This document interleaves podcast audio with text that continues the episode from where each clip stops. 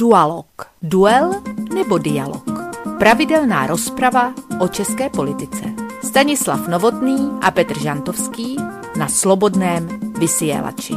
Každý sudý čtvrtek od půl deváté večer. Dualo, dualo, dualo, dualo, dualo. Dobrý večer, vážení poslucháči. Ako všetci veľmi dobre viete, je tomu doslova len pár dní dozadu, čo si oba naše národy teda tak my na Slovensku, ako aj naši priatelia v Českej republike. Ako sme si pripomínali dnes už 32. E, výročie tzv. nežnej, alebo teda sametovej revolúcie, v dnešných časoch e, si už e, tieto udalosti pripomíname v rámci štátneho sviatku pod názvom Deň boja za slobodu a demokraciu. A čo by to boli za oslavy a za boj za slobodu a demokraciu, keby na nich chýbali vzletné reči politikov. A tak sa aj stalo tento rok. Samozrejme nechýbali. Slovenská prezidentka Zuzana Čaputová a slovenský premiér Eduard Heger sú toho nakoniec celkom jasným dôkazom. Poďme sa započúvať do krátkeho zostrihu toho, čo zaznelo z ich úst v rámci tohto ročnej spomienky na novembrové udalosti. Vážení spoluobčania, Zajtra si pripomenieme jeden z našich najvýznamnejších sviatkov. Deň boja za slobodu a demokraciu. Deň, keď sme sa dokázali spojiť a odpovedať na násilie totalitného komunistického režimu pokojným vyjadrením nesúhlasu, nežnou revolúciou. Žijeme ťažkú dobu a úprimne ešte ťažšie sa mi hľadajú správne slová, ktorými sa prihovoriť. Naše Slovensko je rozdelené. Veľa ľudí je nespokojných a oprávne nesklamaných. Nechcem sa však v tomto príhovore venovať nekonečné téme politiky a konfliktom v nej. Chcem sa venovať tomu, čo z odkazov novembra 89 môže byť pre nás v tejto krízovej dobe užitočná. Od Nežnej revolúcie uplynulo 32 rokov. Je to časový úsek, ktorý predstavuje, či dokonca presahuje jednu ľudskú generáciu. Dnes vyrastá, dospieva alebo už je v produktívnom veku generácia, ktorá nemá s totalitným režimom žiadnu bezprostrednú skúsenosť. Avšak ľudia, ktorí ho zažili a nestratili pamäť, vedia, že nemohli slobodne voliť, cestovať, boli väznení za svoje názory, nemohli sa slobodne zhromažďovať a mnohí ani slobodne rozhodnúť pri výbere štúdie alebo profesie. Existovala vyššia moc nad ich životmi a ešte aj v 80. rokoch zomierali ľudia na hraniciach pod ostatnými drôtmi železnej opony. Takto vyzerala totalita. Nežná revolúcia nám priniesla slobodu a s ňou prišli aj obrovské možnosti, ale tiež neistota. Ocitli sme sa v globalizovanom a mimoriadne komplexnom svete, kde sa množstvo procesov zdá byť mimo nášho dosahu.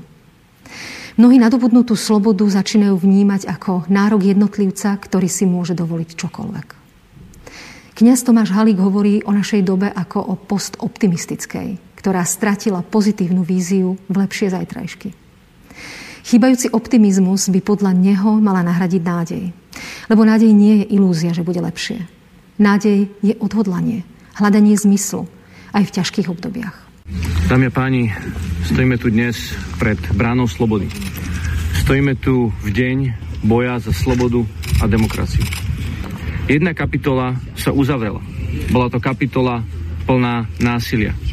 Aj tento pamätník jasne ukazuje a hovorí o stovkách obetí, ktoré zahynuli uh, aj na tomto mieste, ktoré zahynuli v režime komunistickom, v režime diktatúry. Otvorila sa nová kapitola a ľudia, ktorí nám svojim úsilím vymohli demokraciu a slobodu, demokraciu a slobodu uvádzali do života. A vidíme, že po 32 rokoch priniesť slobodu, rozvinúť ju a zakoreniť ju v mysliach ľudí vôbec nie je jednoduché. No už tak toľko uh, krátky zostrich k tohtoročným vzletným rečiam a frázam, ktoré treba povedať sa už stali akousi povinnou jazdou politikov v súvislosti so 17. novembrom 89. Zámerne dávam do pozornosti 89. A nejako sa mi tak žiada dodať, hoci si uvedomujem ako moderátor tejto relácie povinnosť zachovať objektivitu a ctiť si nestranosť, napriek tomu sa mi žiada dodať, že v retorike vzletných fráz vynikal predovšetkým náš predošlý prezident Andrej Kiska, respektíve tí, ktorí mu jeho prejavy pripravovali. A treba zároveň dodať, že súčasná hlava štátu Zuzana Čaputová štafetu vzletných fráz od neho hrdo prevzala a vytrovalo nesie ďalej. Možno práve a o to viac, že na nás ešte stále doliehajú dozvuky vzletných rečí vládnych politikov, si ako si práve v týchto dňoch niektorí z nás uvedomujú vážny problém. A tým je rozpor medzi krasorečnením a realitou. Celkom pekne sa to ukázalo mimochodom, vážení poslucháči, počas včerajšej tlačovej besedy opozičného politika a predsedu strany Smer Roberta Fica. Ako iste viete, Slovensko dnes patrí celosvetovo medzi totálne najhoršie krajiny, pokiaľ ide o boj proti koronavírusu. V tomto smere sme na prvom mieste. Poda, ktorí samozrejme s úškrnom a ironicky dodávajú, že teda aspoň v niečom sme prví. Ale je to samozrejme smiech cez slzy. No ale späť k tej včerajšej tlačovke, na ktorej predseda Smeru hovoril o zodpovednosti súčasnej vlády za nezvládnutú pandémiu. Na to sa Samozrejme okamžite ozvali novinári, ktorí pripomenuli Robertovi Ficovi, že to práve on a jeho strana bojujú proti očkovaniu ľudí, že od očkovania ľudí odhovárajú a teda v skutočnosti podľa novinárskej optiky je to teda tak, že to smer nesie zodpovednosť, hoci je to teda opozičná strana, ale Smer nesie predovšetkým zodpovednosť za súčasnú katastrofickú situáciu. Ja vám teraz pustím kratučký úryvok z tej včerajšej tlačovky, na ktorej Robert Fico odpovedá novinárke na toto obvinenie Smeru a ono to bude súvisieť s našou dnešnou reláciou k téme, ktorej sa budeme venovať. Tak poďme na to. Pán Fico, povedal som, že či aj vy necítite že, vzhľadom na to, že ste obvinili viacerých eh, Akú zodpovednosť mám cítiť? Ja som zdravý človek, pani redaktorka, ktorý neroznáša žiadny COVID. Nechápem, prečo, keby som neprekonal COVID, sa zajtra nemôže mi sprejsť do nákupného strediska. Jednoducho, mňa tá logika tu na nejako chýba. Prepačte mi to. Aj preto sme podali návrh na ústavný súd, pokiaľ ide o vyhláške. My sa veľmi jasne vyjadrujeme. Toto nie je antivaxerská strana, však my sme za dobrovoľné očkovanie, kto tomu verí, nech ide. My sme strana, ktorá hovorí o riadných opatreniach a krokoch, ktoré musí vláda robiť. Dobre, ale množstvo ľudí sa nedalo zaočkovať aj kvôli tomu, že sa boja toho. Pán Blá pred chvíľou povedal, že sú to neoverené, neodskúšané vakcíny, že, že sa musia preočkovávať. Pre, Pani redaktorka, tak potom ste nemali, vy ste, prepáčte, ste mladá, vy ste asi neštangali kľúčmi v novembri 89 tak potom sme nemali štrngať kľúčmi v roku 1989 a žiadať slobodu prejavu, slobodu názoru a slobodnú diskusiu. To znamená, že my nemôžeme teraz povedať verejnosti, informácie, ktoré sa objavujú typu napríklad, že ten, kto je zaočkovaný, môže roznášať COVID, že ten, kto je zaočkovaný, môže ten, COVID, môže ten COVID dostať. Nemôžeme povedať tej verejnosti, že sa znižuje výrazne účinnosť tých vakcín, že najprv to bolo rok, už je to 9, za chvíľku to bude 6 a zrazu čo zistíte? Vy ste asi očkovaná. Budete mať chuť chodiť každý rok dvakrát na očkovanie? A potom sa nám čuduje, keď tomu ešte aj povieme, že za tým vidíme nejaký farma biznis. Viete, je taká ľudová pravda, ktorá sa veľmi dobre chytá. Viete, komu najviac pomáha vakcína? No tomu, kto ju predáva. A to je absolútna pravda, pokiaľ ide o vakcináciu v danej situácii. Nezadzujte na nás, že ak máme pocit povedať verejnosti aj to, čo vy, verejnoprávne a iné médiá, nedávate von smerom k verejnosti.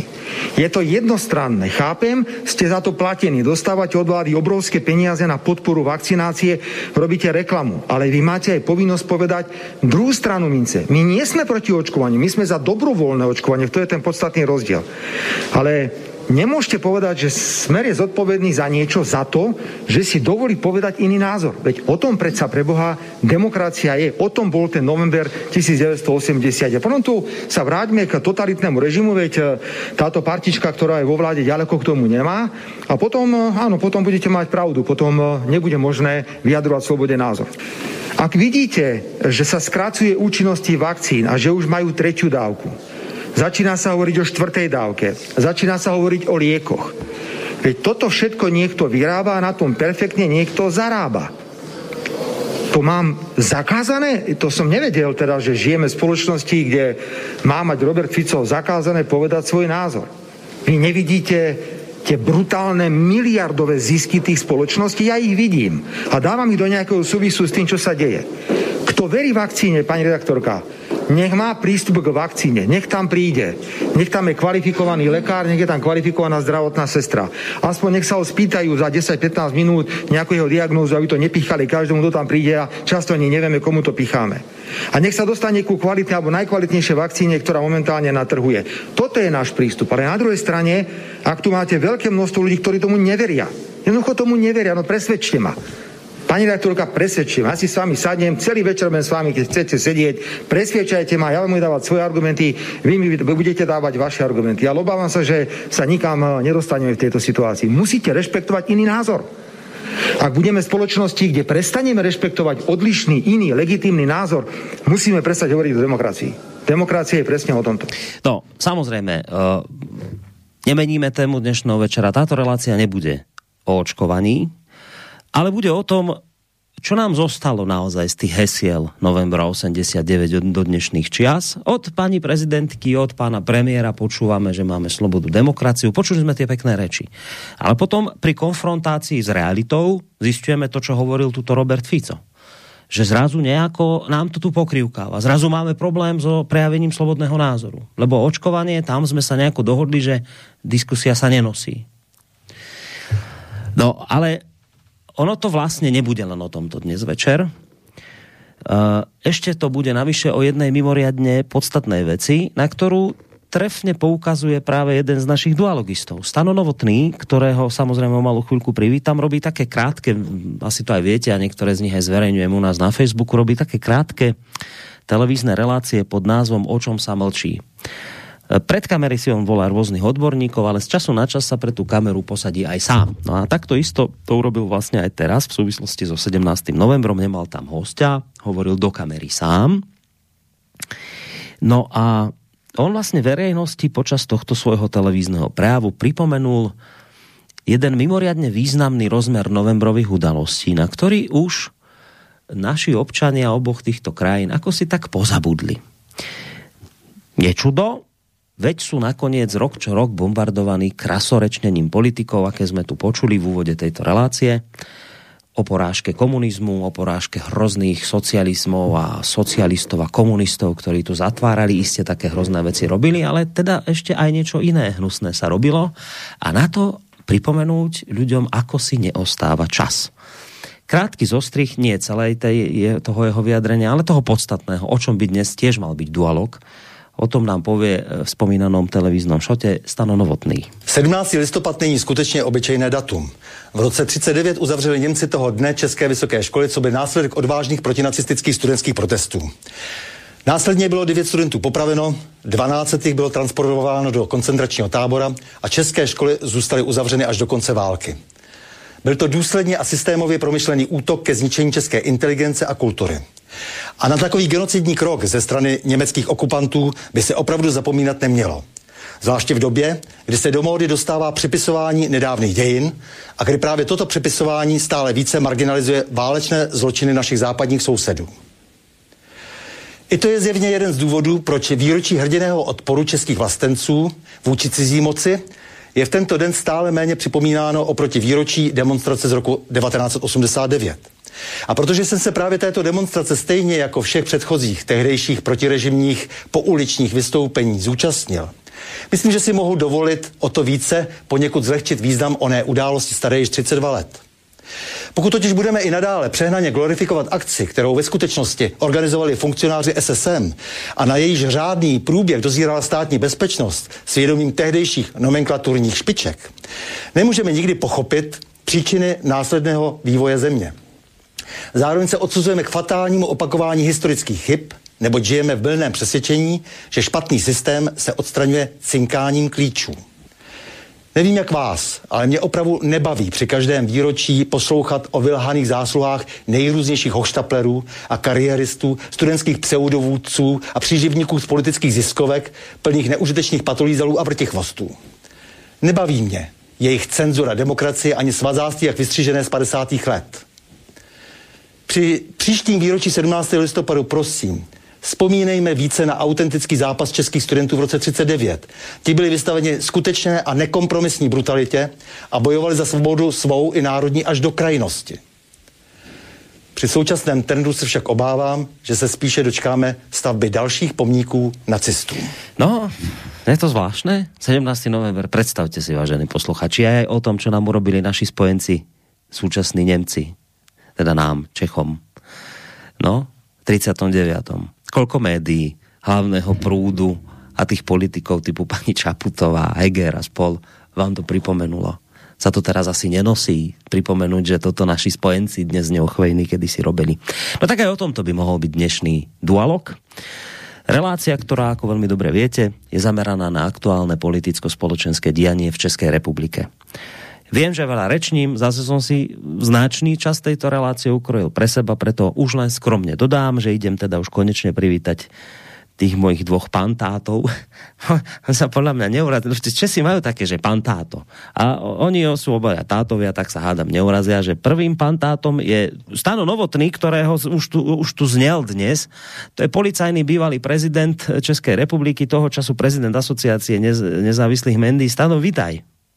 Ano, děkuji za přivítání. Ano, jsem opravdu ten pantát, teď no. přes ty nezávislá média, přes ta nezávislá média nejenom.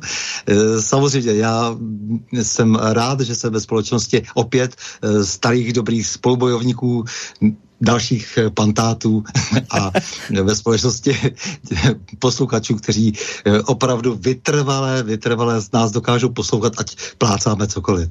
Tak, vítaj u nás, druhý pantátu je tiež pantáta, Pán Táta. Je te, tak som, dobre som to vyskloňoval, Stando, čo? Pán, to je druhý pán Táta. Ano, pan táta. Tak, jako druhý pan táta. Rozšťapný muž, který eh, tak eh, hlíží už jak si eh, s, s, s tou svou znalostí světa na to hemžení kolem sebe a tak jako jen tak jemně už glosuje a povídá si, dá a... si k tomu pivko. To je ten pan táta, tak, správný. No tak druhý pan táta čaká na představení. Je to samozřejmě Petr Žantovský, mediálny analytik, vysokoškolský pedagog a zároveň člověk, který sleduje všetko okolo médií a týchto záležitostí. Tak publikuje, publicista zároveň. Tak Petře, vítaj, aj ty. Tak, pan táta se hlásí do služby. Já teda do toho takového toho vzorového pantáty mám docela daleko, protože mi chybí několik základních atributů. Za prvé, kšandy. To je, neboli šlé, já nevím, jak je to slovensky. To nevím. jsou takový ty dvě, dvě gumové věci, které ti drží kalhoty na břiše. Je tra- počkej, ty... tráky? To... No šlek, šandy, já nevím, jak se Asi traky sa to u nás povie. No, keby tu kršák no. seděl, hneď by věděl. Ta, hej, traky to jsou u nás na Slovensku. Tak, tak toto nemám. Jo? A nikdy mm-hmm. jsem neměl a vždycky jsem to silně nenáviděl. Avšak eh, ve všech českých filmech a románech kde se vyskytoval nějaký pantáta, zejména to, zejména to bylo v období kritického realismu, tak to byla nezbytná proprieta, že jo, pro toho pantátu. No a druhá ta proprieta, tu zmínil Standa, to je, to je korbel s pivem. A ten já tu taky nemám, já tady mám skleničku vína, takže já jsem spíš takový ten kavárenský povaleč, glosátor, pražská kavárna prostě, jo, jako pražská kavárna se hlásí. Takže vítám všechny naše posluchače a posluchačky, ať jsou na celém světě kdekoliv. A jsem rád, že jsem opět na jednom drátě s tebou, Borisy, s tebou, Stando a se všemi ostatními. A budeme na tom dráte minimálne ďalšie dve hodinky, lebo toľko má vyčlenené táto relácia, ktorá sa práve začína. Samozrejme, nebude to len rozprávanie, ale aj hudbe, ale skôr ako sa k nej dostaneme, tak len teda dobrý večer aj vám, vážení poslucháči z Banskej Bystrice praje Boris Koroni. Vy viete, že táto relácia je kontaktná a budeme radi, keď túto možnosť aj využijete a kontaktovať nás. Budete svojimi otázkami, názormi, čímkoľvek. Adresa je studiozavináč.slobodnyvysielac.sk to je mailová adresa. Môžete takisto reagovať aj cez našu internetovú stránku, cez to zelené tlačidlo otázka do štúdia, ktoré sa nachádza vľavo na našej stránke. No a potom aj telefon 048 381 0101. Pozerám, že úspešne máme prvých 20 minút za sebou, tak to už je naozaj najvyšší čas predstaviť si hudobný obal našej dnešnej relácie, hudobného hostia. Tak Petře, toto je tvoja parketa. Tak těch hostů bude více. Já jsem si zadal do svého, eh, do svého externího disku kde mám asi 500 tisíc různých tracků ještě z času, kdy jsem sám provozoval hudební rádio, eh, tak jsem si tam zadal heslo listopad. Teď na mě vykouklo několik desítek písní, které to mají v názvu a vybral jsem z nich čtyři.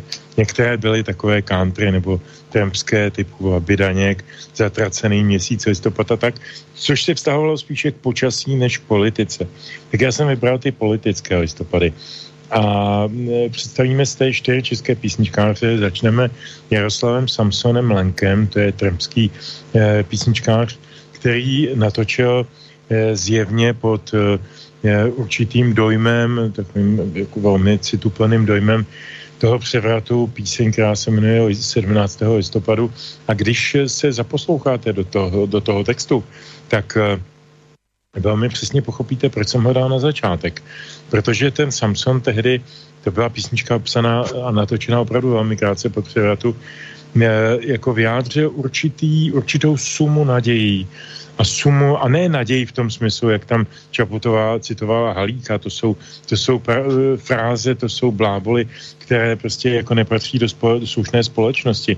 Ale ten Samson to myslel opravdu po trmsku poctivě, jako že teď nám tady, ne, že by nám padaly ty, ty pečený kuřata do úst z nebe, ale že nám tady nastanou takový ty svobodnější časy, kdy budeme moci říkat, co chceme zpívat, co chceme a chvilku to dokonce i tak bylo. Dneska už to není, ale my se postupně i přes ty písničky dostaneme k tomu, proč to není. Takže pojďme si pustit napřed tu, tu hezkou výchozí situaci. Mm-hmm, dobré, ideme na to. A ešte mi povedz, a prečo ty tie kšandy nechceš nosiť teda?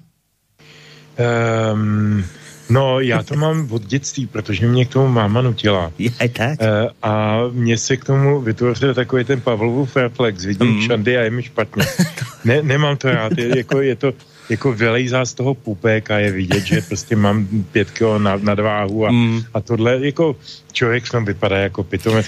Jediný, kdo uměl nosit výborně k šandy, byl americký moderátor Larry King, mm. známý, slavný, dělal rozhovory s těmi uh-huh. různými Arafaty a Regany a Lenony a těmito osobnostmi, jo, a on to měl jako svoji vlastní image, jako rekvizitu, ale myslím, že v civilu to taky hmm. nenosí. Dobré, takže... No, ne, já se ještě musím přidat samozřejmě na Larry Kingovi ovšem plandali ty kšandy, eh, když to my musíme nosit naopak ty eh, podlouhé pruhy, že jo, na těch, na těch tričkách a tak, aby jsme trošku vypadali hubenější, že jo, tak to je. no nič, zkrátka, jak chcete Petrovi spraviť s blížacími sa Vianocami radosť, vážení poslucháči, traky mu neposielajte. To je pre slovenských poslucháčov, pre českých teda kšandy. Prohované, prohované tričko, ale dolů. ale dolů, tak. A ještě, ještě modrou barvu, protože v té, se, v té, v té je člověk méně tlustý, v bílé samozřejmě stloustne okamžitě. No a Stando vie, o čom hovorí, lebo Stano jediný z nás pravidelne sa sadá si pred kameru, tak on musí být pekný. No. no Dobre. Abych to ještě teda s dovolením doplnil, to prohované tričko je docela důležitý protože třeba režisér Řebejk si založil image na tom, že má jaksi příčně prohované tričko, to znamená podélně, jaksi. To znamená, že ta jeho nadváha, která je, dejme tomu 5 kg, tak rázem vypadá jako 15, jo. Hmm. Ale jako asi se mu v tom je dobře. Hmm. E, skutečně ty podlouhé e, pruhy jsou lepší, prodlužují postavu. Na druhou stranu zase připomínají to, e, kam možná všichni ja? spějeme. No, ano, ano, to jsem přesně chcel Ale dodať. je pořád připravený, když máš kartáček. tak už zvyká na to pomaly, no. tak. No dobré, tak dosť bolo srand, vážne, zvážneme, ideme, tak, ideme si zahrať a po pesničke pesničke. Pokračujeme.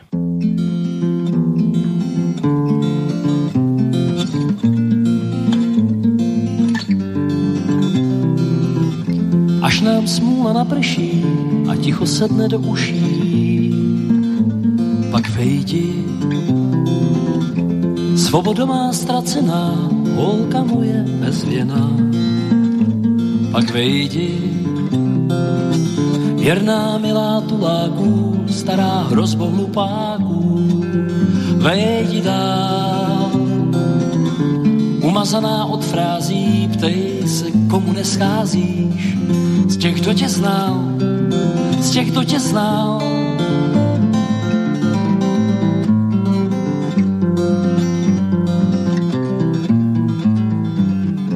Zmizela si jak zavraty, v daný krásky cupatý.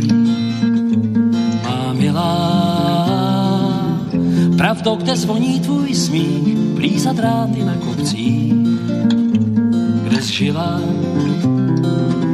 pořád dlouze hledaná, i když nemilovaná, na přání zbudí horu rytířů, kdo tě prodal vervířům, na spaní, na spaní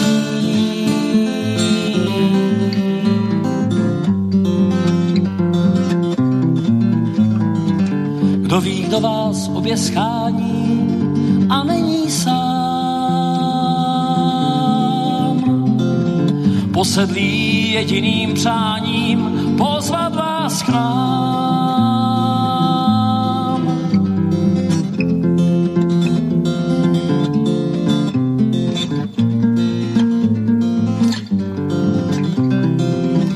Kam pak, že vás zasali naši chlapci veselí? Poví, vzpomínají pořád míň v dlouhé honbě za štěstím. No a nevím, s pivní pěnou ve vouse, životem, když nervou se, že dojel vůz. V uších tóny křímovek, kolem spěchá jiný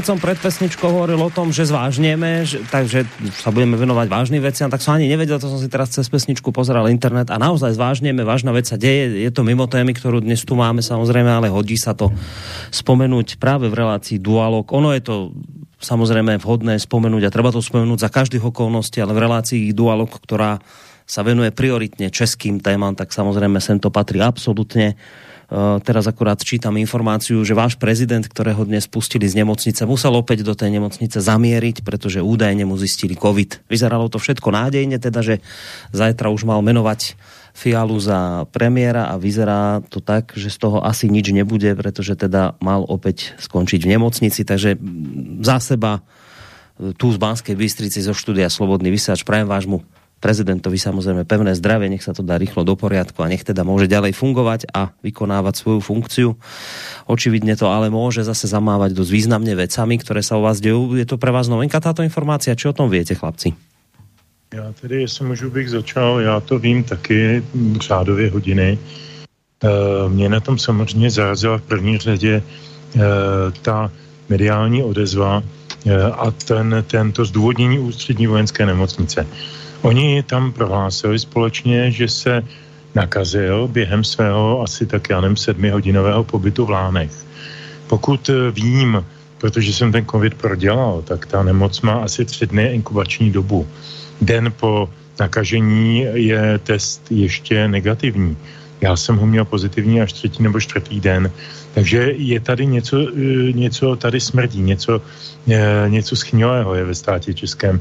Mm, prostě jestliže, jestliže se prezident prokázal jako pozitivní, tak si prostě musel nakazit v té nemocnici. A to je docela špatná zpráva o nejlepší nebo nejvyhlášenější nebo nejexkluzivnější nemocnici v republice, když se tam hlava státu nakazí od nějakého zdravotníka, protože tam nikdo jiný nesměl. Takže já myslím, že... A, to, a jak se tomu okamžitě věnovali média? Ježíš zase v Lánech, on tam podepsal revers, že chce domů, že teď mu doktoři mm, jak si vysvětlovali, že by neměl. No a on byl tvrdohlavý, že ano. No a za pět hodin, nebo za sedm hodin byl zpátky.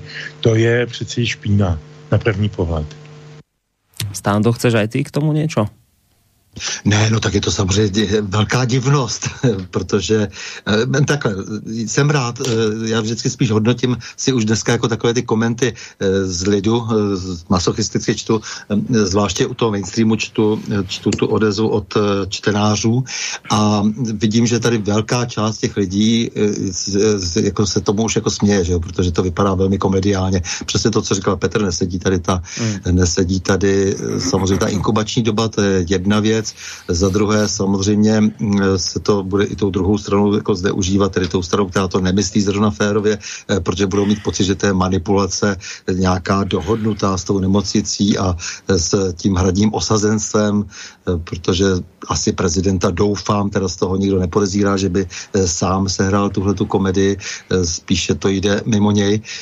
Takže je to, je to, je to, je to divné. Já mám, samozřejmě ta, ty, ty reakce budou všelijaké, protože ta koalice spolu se těší na vládu a už chtějí eh, se nechat eh, dovést do těch úřadů a už by rádi eh, podepisovali, rozhodovali a řešili mm. všechno možné. Takže, takže, takže samozřejmě to bude znamenat, že ta zpřátelená, zpřáhnutá média budou teď útočit na Zemana, ale asi pravděpodobně nejvíce na to jeho okolí. Asi to také odnese UVNka. No je to divné. Mm. No, ideme k tej našej téme, napriek tomuto všetkému, čo sa teraz samozrejme deje. Aj tak o tom hovoriť dve hodiny by asi nemalo význam. Máme inú tému. Ja som naznačil asi také dva, dva, dva možné smery, ktorými by sa táto dnes relácia mala uberať. Jeden je ten, že na jednej strane máme každoročné vzletné pekné krasorečnenie, aj keď teda pekné krasorečnenie si trošku inak predstavujem, že k tomu sa dostaneme, ale na jednej strane sú nejaké reči vždy v súvislosti so 17. novembrom, asi tak, ako sme počuli od pani prezidentky, od pána Hegera, premiéra.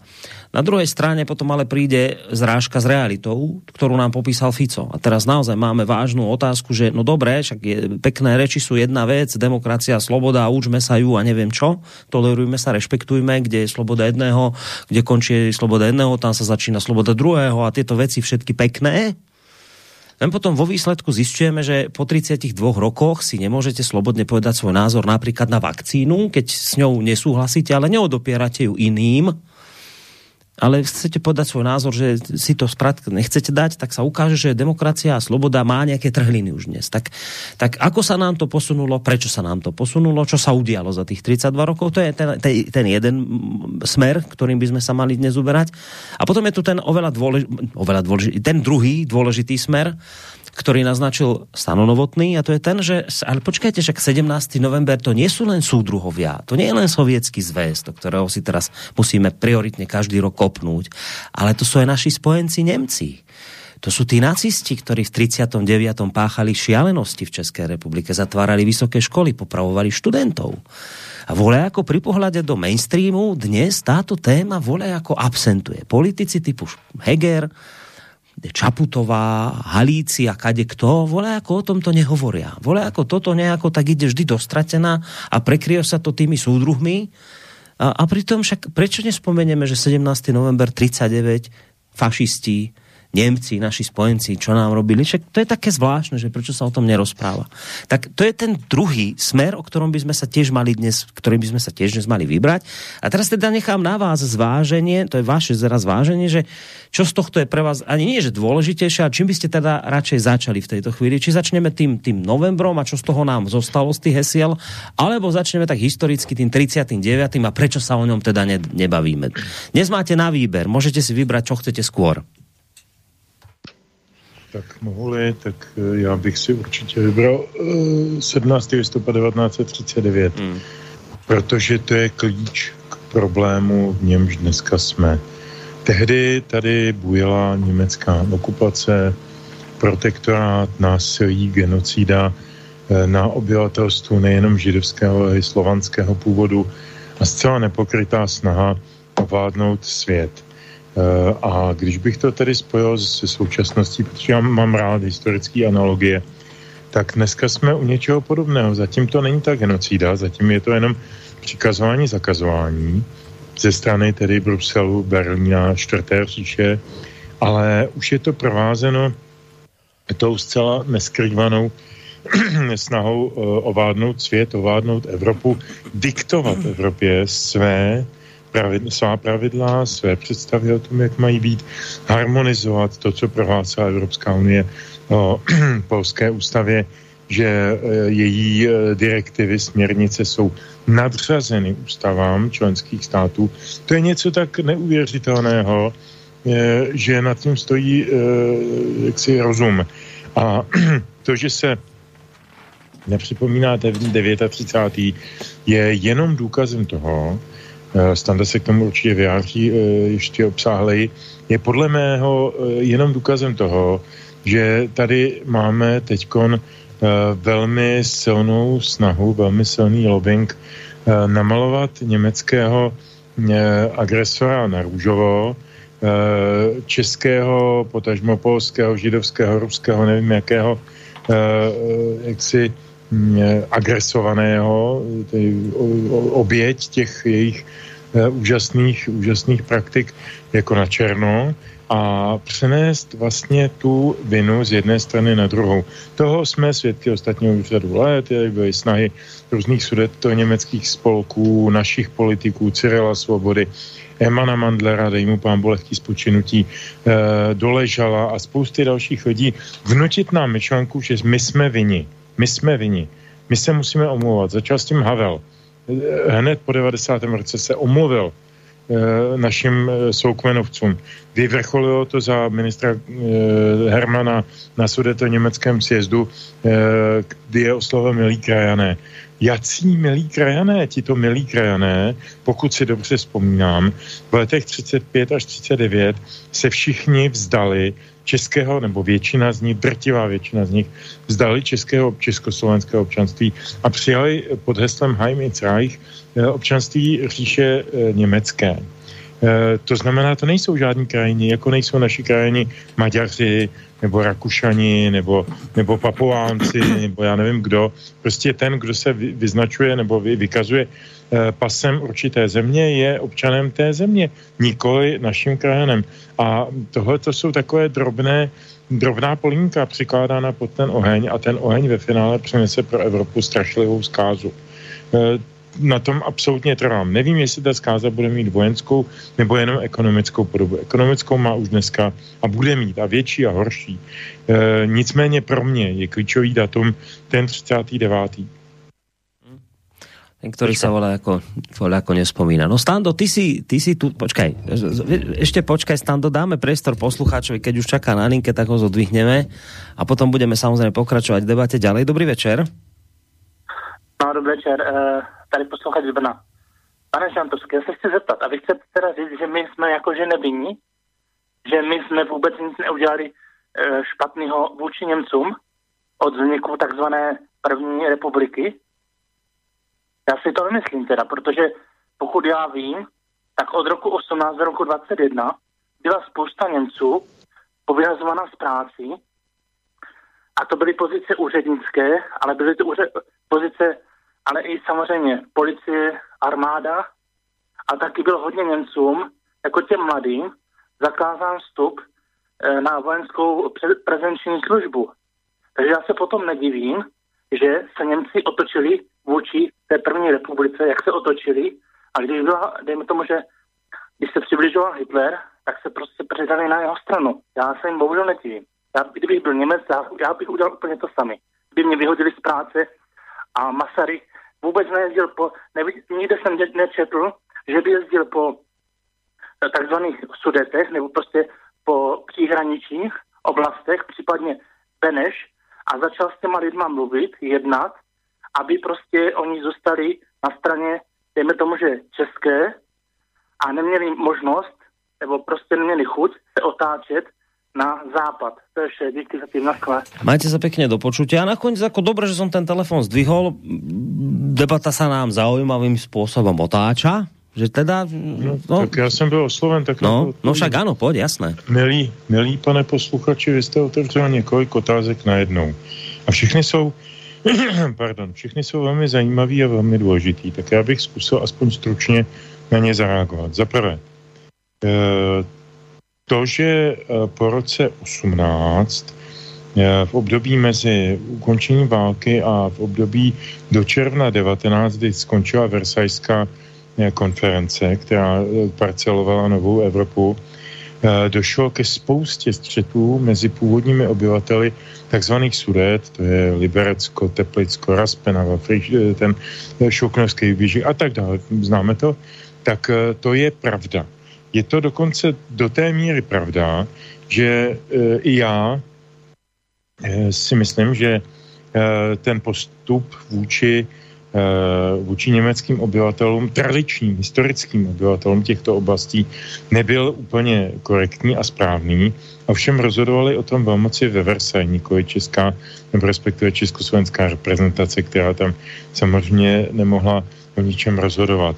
To je věc jedna. Takže ano, chápu eh, ty pouliční eh, události, které se děly v různých Teplicích a Reichenberzích a, a dalších místech eh, v tomto období 18, 19 až 20. V Karlových Varech třeba byly velké, nebo na Karlovarsku byly velké velké střety s českou policií a armádou. Armáda je potom pacifikovala a pacifikovala je samozřejmě s množstvím obětí a to není, nesvědčí nikdy e, jako pro hezkou tvář té konkrétní země. Nicméně skutečností je, že o tom novém dělení Evropy nerozhodovali v Praze, ale, ale v, ve Versailles. Tak to je, je jedna věc. Druhá věc je potřeba vědět, že první světovou válku e, rozpoutali mimo jiné Němci, e, byli na té poražené straně a byli za to, e, po mém soudu, e, historicky vzato správně, ale politicky vzato Eh, takovým jako hodně dramatickým způsobem potrestáni. Do toho spadají reparace, eh, demilitarizovaný pásma a všechny tyto věci, které stejně Hitler potom roztrhal jako, jako trácí kalendář, takže to bylo úplně jedno. Ten eh, sedl na koně a jako celá Versailles byla zrušena doslova do písmene. Takže takže ten, ten, ten trest za něco, co uh, udělala ta um, poražená strana, to je historická věc, která se v každé válce v minulosti konala. Konala se i po druhé světové válce. Tam nebýt Marshallova plánu a nebýt americké, eh, americké ambice eh, ovládnout německou ekonomiku a ovládnout ten západoevropský průmysl a, post, a vůbec prostor, tak jako to Německo bylo ještě dlouho ve frustraci. Víc si vemte tu frustraci po, po 18. roce eh, v Německu, Výmarská republika, ta strašná inflace, která tam byla tisíciprocentní, mnoha tisíciprocentní, to přece bylo živná půda pro vznik eh, totality, kterou tam potom posléze Hitler zavedl.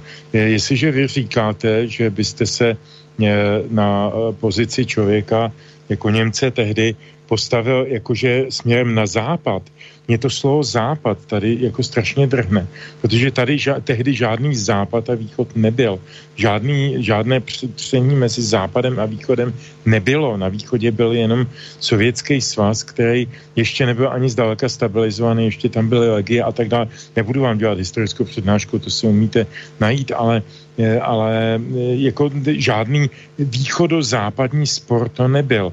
Čili přenášet dnešní retoriku různých spolu a já nevím koho o tom západě do tehdejších souvislostí nedává žádný smysl.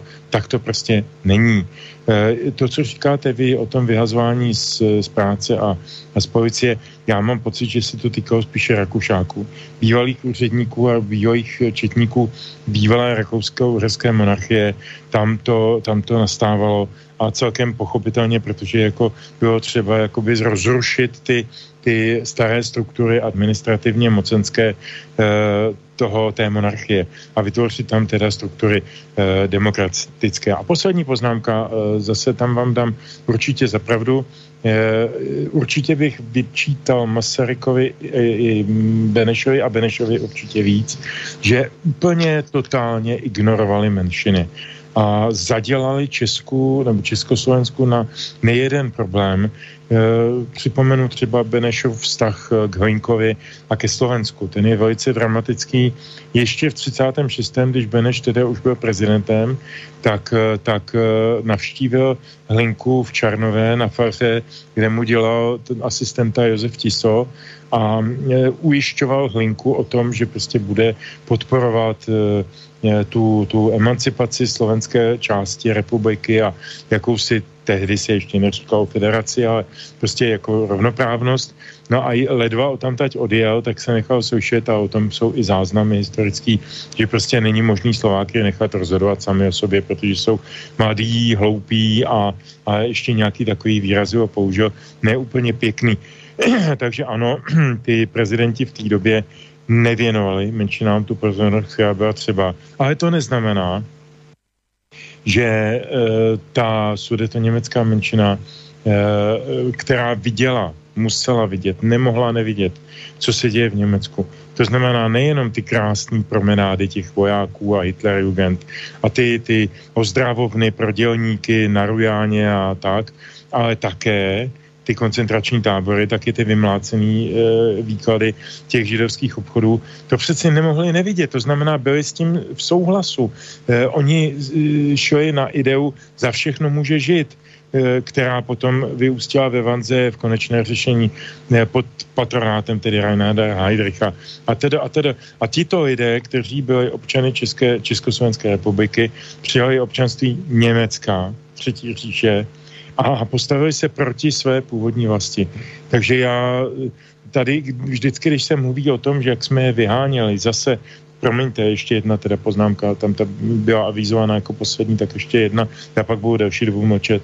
Ehm, tak, tak je třeba znát protokoly z, z Jalty, je třeba znát protokoly s postupy, je třeba znát pokyny, které byly vydány eh, ať už vůči Maďarům, ať už vůči Němcům eh, na území bývalé Československé republiky. Je třeba vědět, že Benešovi tři dekrety, tři se týkaly eh, takzvaného odsunu německého, sudeto německého obyvatelstva byly důsledkem nebo realizací, dneska bychom řekli harmonizací s evropským právem, tak oni byli jenom realizací toho, co naše republika dostala za úkol postupy nebo v Jaltě a postupy Velmi konkrétně. Čili jako my nemůžeme eh, a historicky prostě soudit dneska lidi za něco, co udělali, když nevezmeme do hry ty souvislosti. A to, že se potom Eh, lidi vyháněli někdy brutálně a ošklivě. Eh, můžeme přičíst na jedné straně eh, hovadům, které se vyskytují v každém národě, který si třeba i bývalým konfidentům gestapa, který si chtěli na, na poslední chvíli udělat nějaký zářez jako zásluhu a, a mlátili vyháněné Němce. To samozřejmě existovalo a v Brně se to konec konců dělo taky. A mimochodem doporučuji ke čtení eh, vynikající knihu Johna Seka Zub, Oko za oko. John Sek byl americký, už teda nežije, bohužel americký židovský historik, který napsal tuhle knihu o tom, jako, jak se chovali židé eh, navrátivší se z koncentračních táborů vůči Němcům, kteří zbyli na polském území na jarce 45. Že to bylo velmi krutý, velmi brutální, velmi násilnický a když jsem se Johna ptal, poněvadž já jsem ho přivez tehdy do Prahy, jsem tu knihu vydal, takže to pamatuju moc dobře, tak jsem mu říkal, proč jste to, pane profesore, eh, napsal, když jste žít. A on říkal, no právě proto. Protože se potřebuji očistit od té viny protože to vina je. Takže toto všechno platí, toto všechno platí, tu knihu vám doporučuji, jestli vás zajímá tohle období. Ale prosím, netahejme stávající dnešní souvislosti do historických, eh, historických kontextů. To prostě takhle jednoduše neplatí. Ano, děkuju. Hoci možno označiť Petrovu odpoveď poslucháčovi za vyčerpávajúcu, napriek tomu nepochybujem, že Stano ešte bude mať čo k tomuto dodať.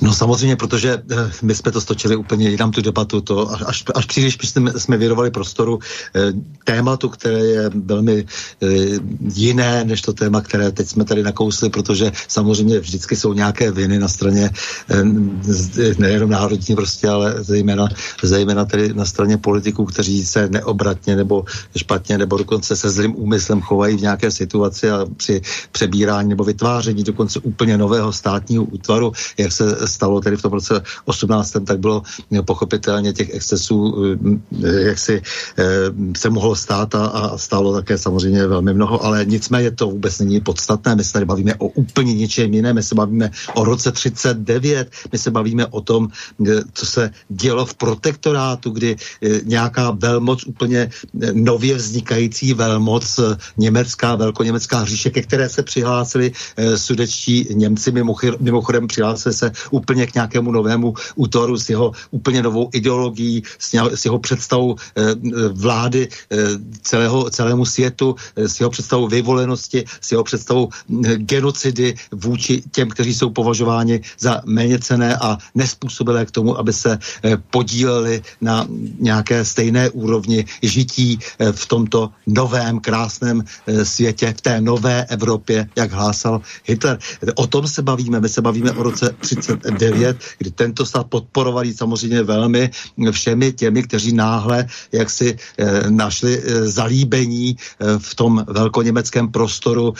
Drtivá většina těch sudeckých Němců tak opravdu se tehdy chovala, nedá se nic dělat, to, z, toho, to, z toho se nedá jen tak, jak si, jen tak, jak si dostat ven z té, z té obrovské viny, prostě se rozhodli, že přijmou vlastně celou tu ideologii, to je přece obrovský problém, no a Eh, v tom roce 39 dali, eh, dala ta nová eh, moc najevo, že v podstatě chce vyhubit české intelektuály, českou inteligenci, že chce skoncovat s tím národem, kterému tady, který mu tady zabírá na východě prostor, protože ten prostor je jaksi prioritně určen Němcům a to takovým ještě navíc Němcům, které určí vlastně ti, kteří stojí v čele té nové ideologie. Takže já si myslím, že to vůbec sem eh, nepatřila tahle ta debata. Můžeme se samozřejmě bavit o všech možných excesech vznikajících říší, zanikajících říší, o těch přechodných obdobích. Dokonce je to moje docela oblíbené eh, téma, protože v těch přechodných obdobích a v koncích impérií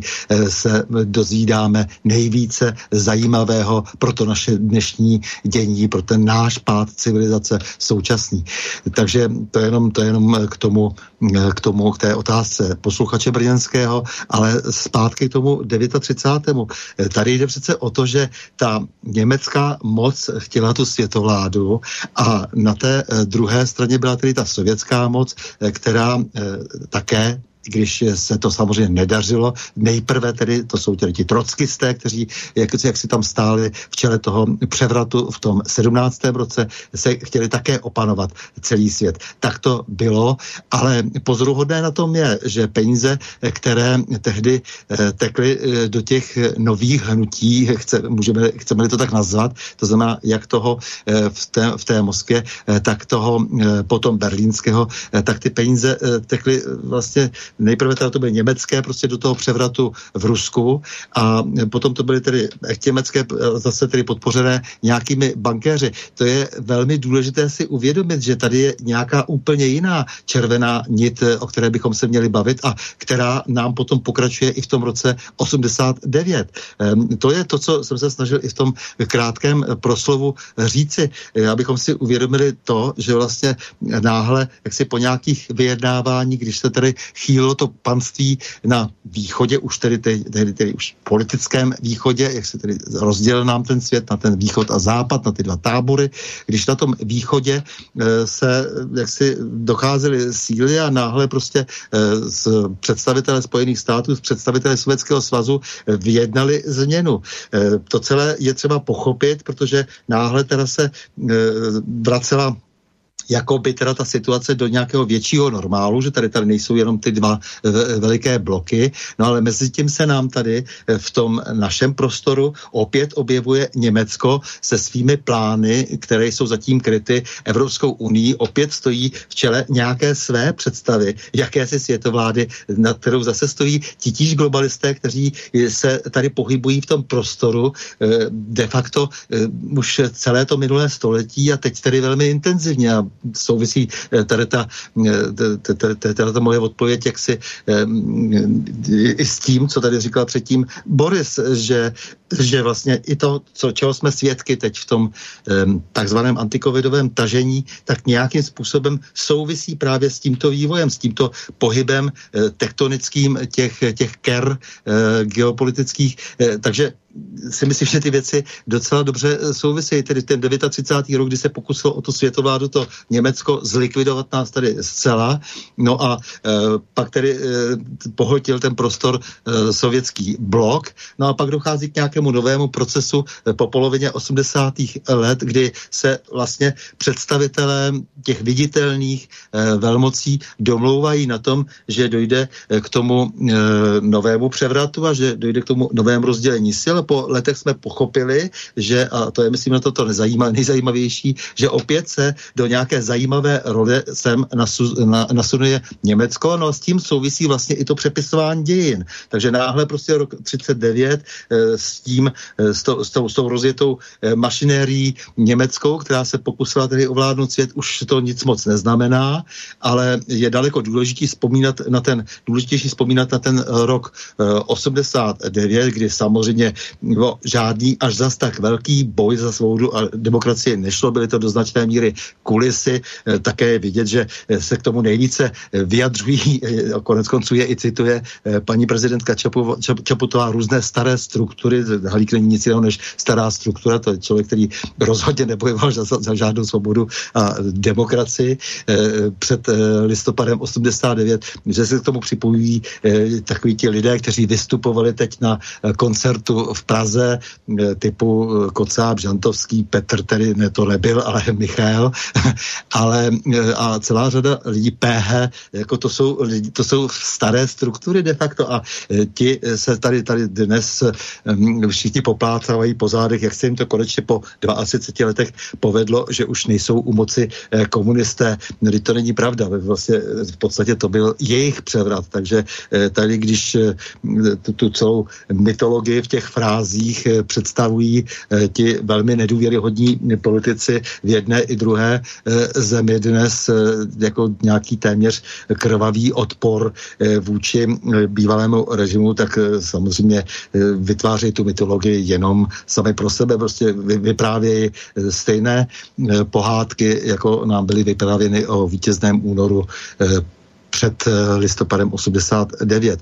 Eh, takže jak si tolik jen ve velmi, mm, eh, jak samozřejmě zkratce s velkými mezerami, ale na druhou stranu, jak si, chtěl jsem to alespoň vyvést z té debaty, abychom se nezačali bavit hmm. ještě o vzniku Československa a, a tak dále. To prostě je úplně jiné téma.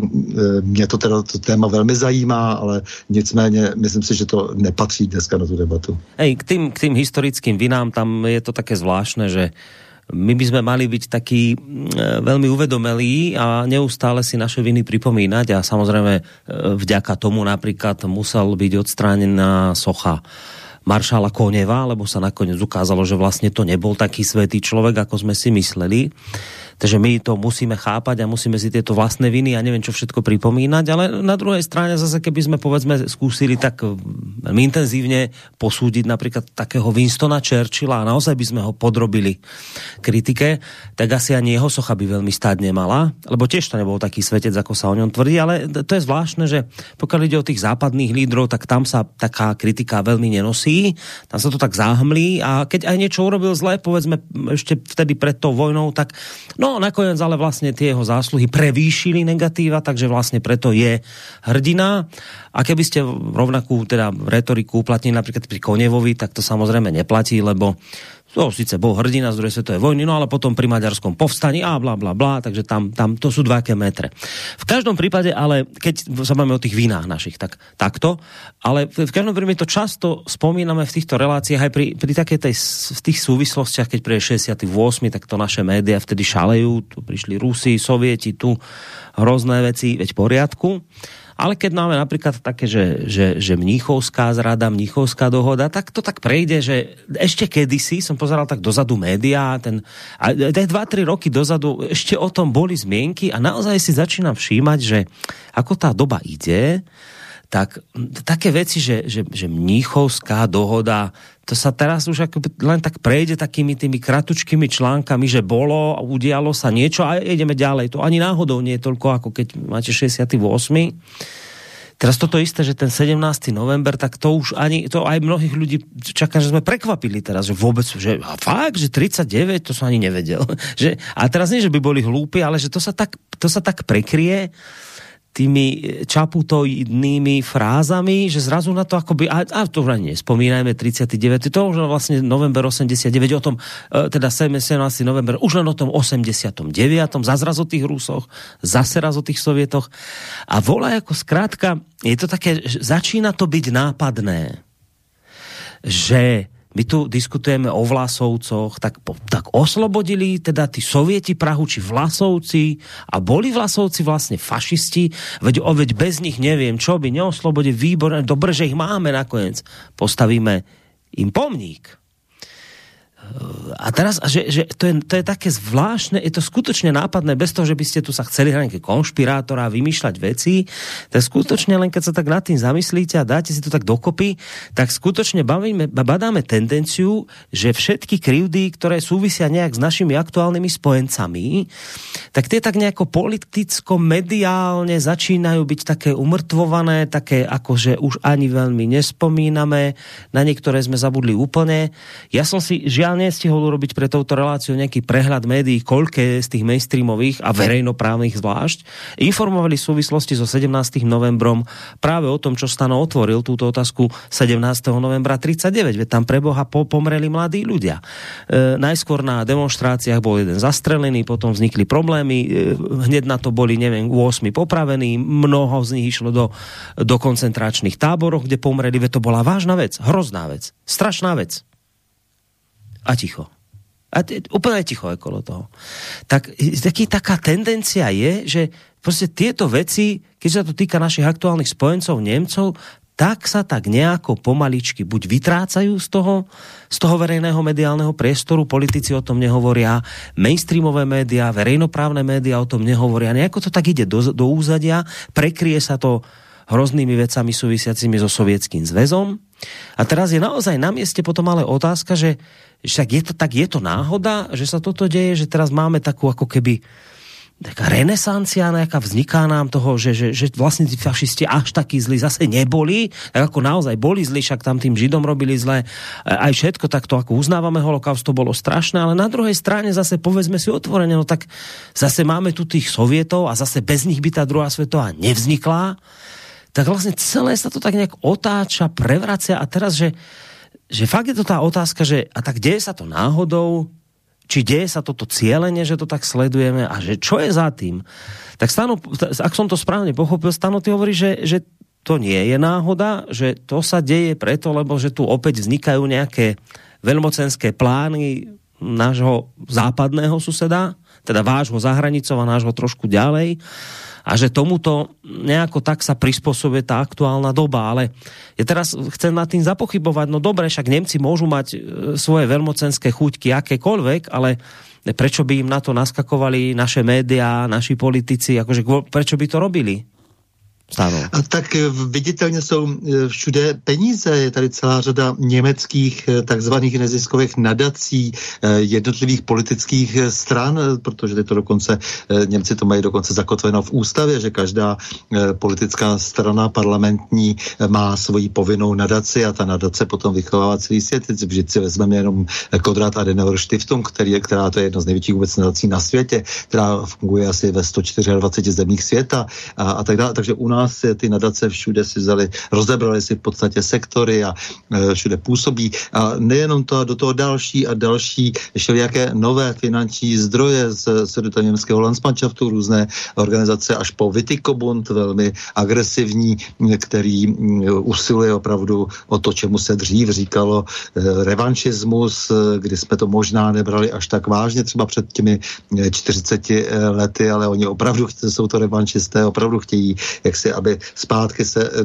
vrátili k majetkům, eh, aniž by se zaplatila ani eh, koruna za reparace, za zase ty válečné viny a tak dále, takže vlastně oživují ty, ty, ty, ty věci naprosto nemístným způsobem a právě se zapomínáním na ty tehdejší reály, ty si to Borisy pojmenoval i u toho Koněva, kde vlastně ta, ta, ta silná emoce, ta veliká vděčnost těch Američanů, teda těch Američanů, těch našich Pražanů, tak, tomu, vůči tomu koněvi, u těch Američanů to byla taky veliká vděčnost, proto mu dávali různé metály za, to, za, za jeho zásluhy eh, na konci války, eh, tak mu udělali tu mm, pamětní desku na staro, starodávné radici naší, kde samozřejmě to bylo velmi čestné místo a potom tedy vyrostla ta socha už zase za jiných poměrů mm, dobře, kdy pokud ta socha by se třeba měla schodit, tak by to ještě chápal po listopadu 89, ale to nikdo tak takový úmysl vůbec tady neměl. Nic takového se nestalo právě té emoci, že by to připomínalo třeba ten rok 45. Naopak všichni vlastně ušili najednou nějaká úplně jiná témata, která napasovaly na ten rok 45.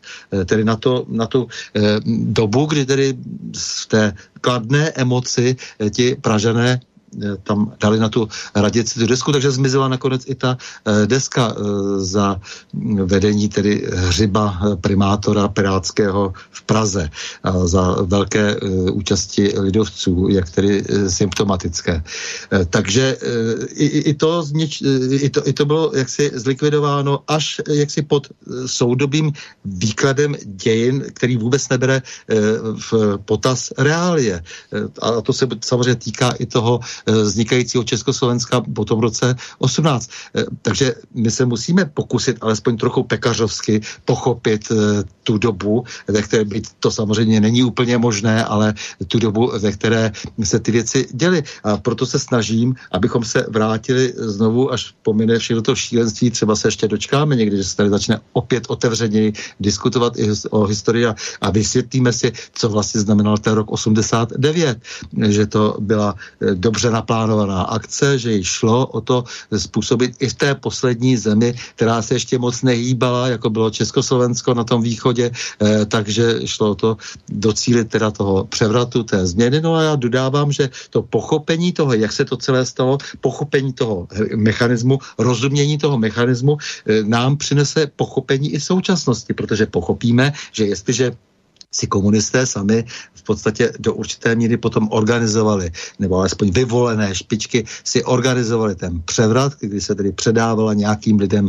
moc eh, po uh, roce uh, 89, ale tak nějak s těmi lidmi se už počítalo, případně s těmi, kterými si potom nepočítalo, nebo kteří se do toho tak nějak připletli a, a nebyli vhod, tak ti byli samozřejmě vyloučeni z toho procesu, ve kterém šlo v podstatě o největší majetkovou změnu, ke které zde došlo od roku 1634 a nebo od roku 48. To byly tři jako největší majetkové změny, ke kterých minimálně teda v českých zemích došlo, to znamená, když se to bylo po pádu Valštejna přerozdělení cizí šlechtě a po roce 45, pak 48 samozřejmě znárodnění, vyvlastnění majetku a pak po roce 89 zase převedení do rukou často těch samých lidí, kteří buď zárodovali nebo jejich následovníků Eh, v komunistické straně. To je třeba pochopit a pak teprve budeme rozumět i, nakonec těm našim současným reálím. Takže na to já narážím, že v tom 39. ale už by nám mělo být poměrně jasno a tam naopak se ta situace znejasňuje nyní. V 39. to bylo prostě jednoznačné.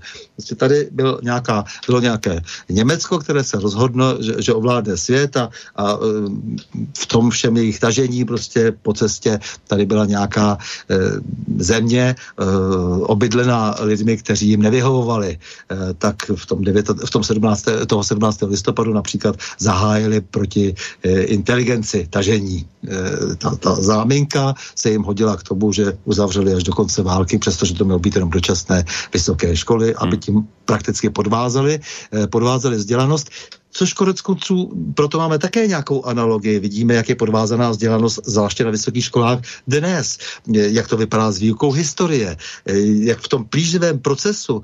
Po roce 89 eh, jsme se dostali do stavu, kde tihleti polovzdělaní lidé, ať nech mě promene eh, paní prezidentka třeba Čaputová, vlastně říkají úplné nesmysly a prázdné fráze jenom opakují, eh, protože buď to nevědí, anebo, nebo tedy nechtějí vědět a vytěsnili, vyzávorkovali eh, to, že je to všechno úplně jinak. Takže já bych byl rád, abychom to takhle uměli číst aby se právě, abychom se právě, pokud je to možné, a k tomu 89.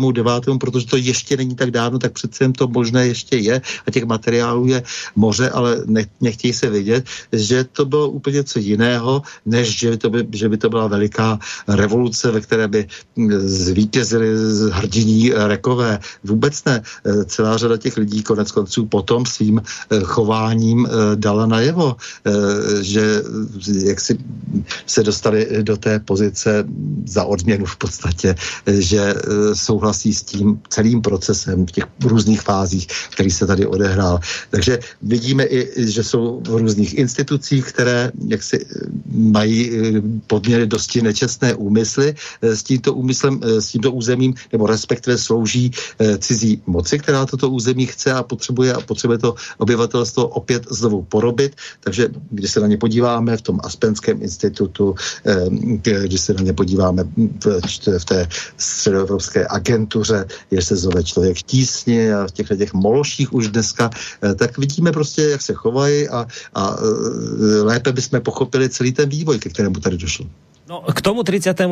ešte otázka na Petra, tá istá čo aj na teba, ale a potom po pesničke pôjdeme už ďalej, lebo tá relácia nám neu, neuveriteľne dnes uteká. Petře, stále to tak popísal, ak, ak ste sa teda zhodli na tom a očividne áno, že toto, čo sa deje teraz v súvislosti s tým, že sa tak trošku nám tu prepisujú dejiny a na nejaké tie udalosti, ktoré by povedzme našich aktuálnych spojencov mohli vykresliť v negatívnom svetle, dopoviem tú otázku, ale volá poslucháč, myslím, zo zahraničia, tak nech veľa neplatí za telefon. Zodvihnem telefon, radšej dáme priestor poslucháčovi. Dobrý večer.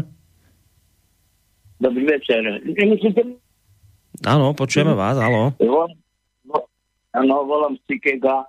Ja by, nedá mi, no, že by som sa nevyjadril tej prezidentke Čaputovej. Jak ona bude rozprávať, čo bolo za komuní a tak. Tak ona mama sa narodila v 73. roku, skončila zaklad, 8 ročnú mala. No, 18 rokov, 3 roky možno bola na nejakej strednej škole a ona bude rozprávať, jak sa žilo za komunistov, tak nejde poraziť.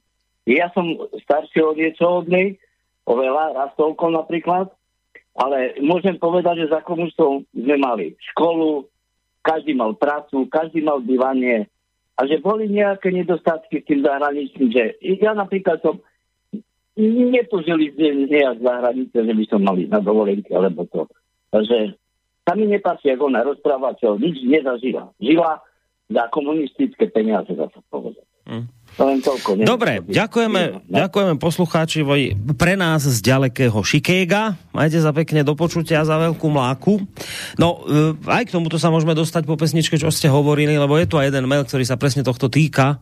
Ale ešte predtým tam je otázka na Petra v súvislosti s tým 39.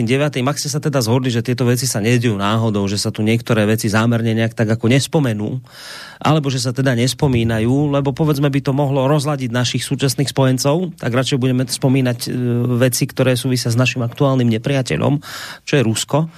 Stano povedal, že za všetkým hľadaj, ak to zjednoduším do jednej vety, Stano povedal, za všetkým hľadaj peniaze, sú za tým peniaze a mimovládne organizácie nemecké, ktoré tu majú robiť toto ovzdušie a za tým účelom prostě to tu máme. E, Petře, nebude to ale povedzme skôr tým, že jednoducho je tu nejaké ovzdušie nastavené, nejaký duch doby to poviem a ten napríklad robí to, že, že do médií tých mainstreamových, aj žiaľ Bohu verejnoprávnych sa ti nejak tak automaticky už len dostávajú ľudia, ktorí majú ten správny názor a ľudia so správnym protiruským názorom a pri tým prozápadným, oni nemusia byť ani nejak extra platení vôbec nejakou mimovládkou nemeckou. Oni to už prostě vidia správne. To znamená, že oni vedia, kde je nepriateľ, vedia, že nepriateľ je Rusko. A teraz akože povedzme z tohto titulu si len prirodzene nevšimnú pri 17. novembri, že nám náš spojenec dnešný Nemecko robil niečo zlé. To prostě si nevšimnú, lebo tam je slepá škvrna, lebo sa pozerajú inám. Čiže ja len teraz chcem tu tvoju odpoveď, že ty kde vidíš problém toho, že toto tu dnes máme? Sú za tým teda peniaze, mimovládky, tak ako to popísal Stano, alebo to bude skôr nejak ten duch doby, to, čo tu teraz zažívame a ten nám generuje tieto veci, ktoré máme?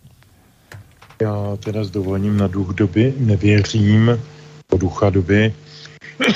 Pardon. Eh, já si pamatuju velmi dobře, pracoval jsem v poslanecké sněmovně parlamentu České republiky eh, v letech 1998 až 2002 a v té době se velice aktivizovaly německé spolky, měli tady své spojence, už jsem je jmenoval Cyrila Svobodu, Bohuše Doležala a další podobné exponenty a začali velice a, a Halíka a Pidharta. Je to stále stejná parta. Jo? A Pavla Šafra. A, a, a Šafra samozřejmě. E, a ti začali velmi tehdy hodně agresivně a tvrdě tlačit na Česko, protože v roce 2000 mělo Česko vstoupit do Evropské unie. V Praze byl komisař pro rozšíření Evropské unie Ginter Verheugen, jehož e, nikoli bez vtipu fanánek Hagen, známý český zpěvák ze skupiny Tři sestry, nazval žabým ksichtem. Já myslím, že to je sice dost nekorektní, ale velmi přesný. A to není důležitý, to je jenom tak pro odlehčení. A tenhle ten Verheugen tady v Praze, kromě jiných aktivit, otevřel spolu s Rumlem a Pidhartem a dalšími e, vlastně vytašované pracoviště sudeto německého Landsmannschaftu, e, také Eh, nechal sepsat petici o tom, jako, že jsme všichni nacionalisti, protože a protože co? Protože nechceme e, našim krajanům drahým e, v Bavorsku vyplatit, tehdy to vypočítali na nějakých 350 miliard korun jako odškodnění za ty kravky a ty chlívky a tak dále, které museli opustit, když byl tedy ten Benešem, respektive postupem vyhlášený odsun. Tehdy to bylo, pokud se dobře pamatuju, cca 50% ročního rozpočtu. Myslím, že za Zázemanově vlády ten státní rozpočet se pohyboval někde mezi půl a tři čtvrtě miliardou. Dneska jsou to biliony, ale tehdy to bylo v této úrovni. Čili oni se sáhli na půlku roční, eh, státního rozpočtu. No nesáhli, protože jim to parlament neodkejt. Ale ta stálá aktivita, proto, jak Sandra říkal, follow the money, jako hledejme stopu peněz, o ty jde, o nic jiného nejde než o peníze. Žádný duch doby to není, to je nesmysl. To jsou jenom užiteční idioti, kteří na to kejvnou a protože chtějí svá místa v tom mainstreamu mediálním, tak teda papouškou to, co je třeba protože na to zas mají čidla, vědí, co se po nich chce a tak to dělají. Je to, jak napsal Kajnar té básničce, jedu s dobou na sliním a jedu, je, jedu tak, jak se po mně žádá.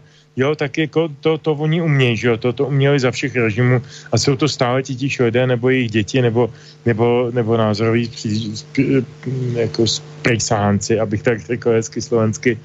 Takže já, já nad tím, jak se nekroutím hlavou údivem, mě to nepřekvapuje to jsou věci, které prostě mají čistě ekonomický zázemí.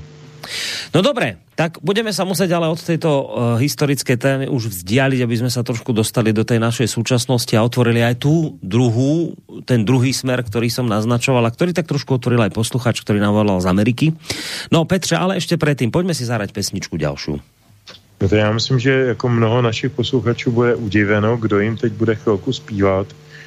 Uh, bude to Jarda Hudka, v písni Listopad, který se svým jaksi typickým patosem nejprve popíše ty naděje a ty, ty uh, úžasný, uh, ty, ty padající kuřata do úst, co jsme si slibovali na těch ulicích cinkajíce klíčema. A potom to jisté zklamání, které prostě uh, dopadlo jinak. Je, je, myslím, že ta písnička je z období, kdy Jarda měl nějaké ambice, které nebyly naplněny z hlediska tehdejší dobové moci té havlistické. Posléze byl uspokojen nebo prostě jako e, našel své správné místo na té ose mezi pravdou a láskou a lží a nenávistí, to je jiná věc, ale tohle to je ještě z doby, kdy navzdory tomu, že ta písnička je hodně naivní, tak ještě byl schopen jistého kritického úsudku, proto jsem ji s dovolením vybral.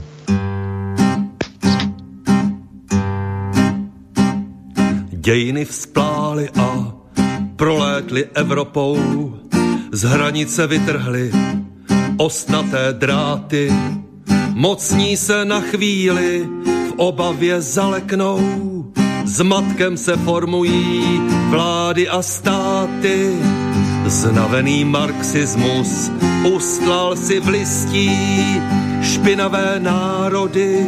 Svědomí čistí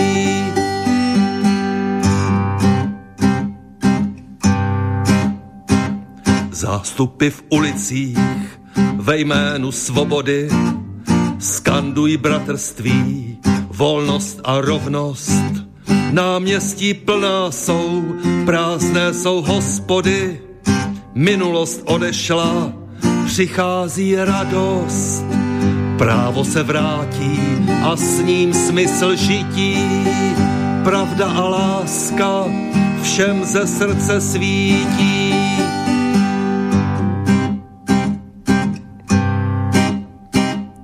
Jakou však sílu má sobectví chamtivost, nedá se odcinkat žádnými klíči.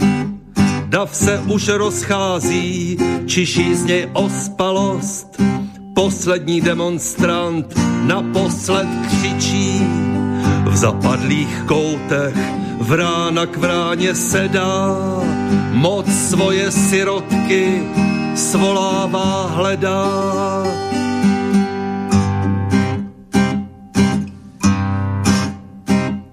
Krádež a podvody, prolhané projevy, jsou zase základem dalšího státu. Na drahých billboardech falešné úsměvy hlupákům vnucují volební větu. Občané u bedny život svůj maří, chudí zas platí ty, kterým se daří.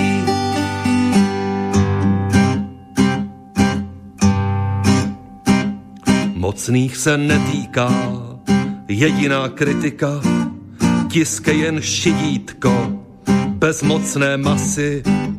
Svoboda v soukromí žije a zaniká politik s úsměvem počítá hlasy. Dějiny v Evropě vzplály a zhasly, zase jen stejného člověka našli.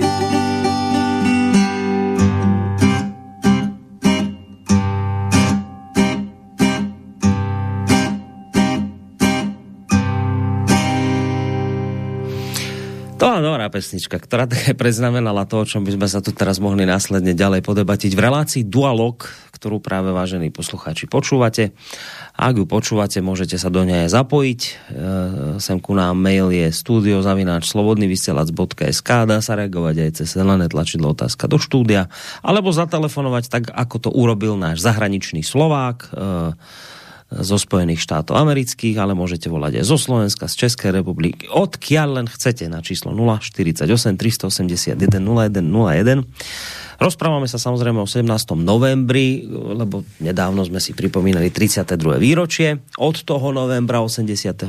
ale ako zaznelo v tej e, prvej časti relácie, Máme tu aj iné novembre z 39. a tie sa z dôvodov, ktoré tu popísal Stano a Petr Žantovský, nejak nespomínajú. No a potom je tu ale aj tá druhá otázka, ktorú už tak trošku na, načetol poslucháč, ktorý sa telefonoval a vraví, že však sme to počuli, že vlastne sa to nedá počúvať, čo, čo tá rozpráva prezidentka Čaputová, ktorá mala pár rokov, keď to celé končilo a dnes aká je veľmi múdra.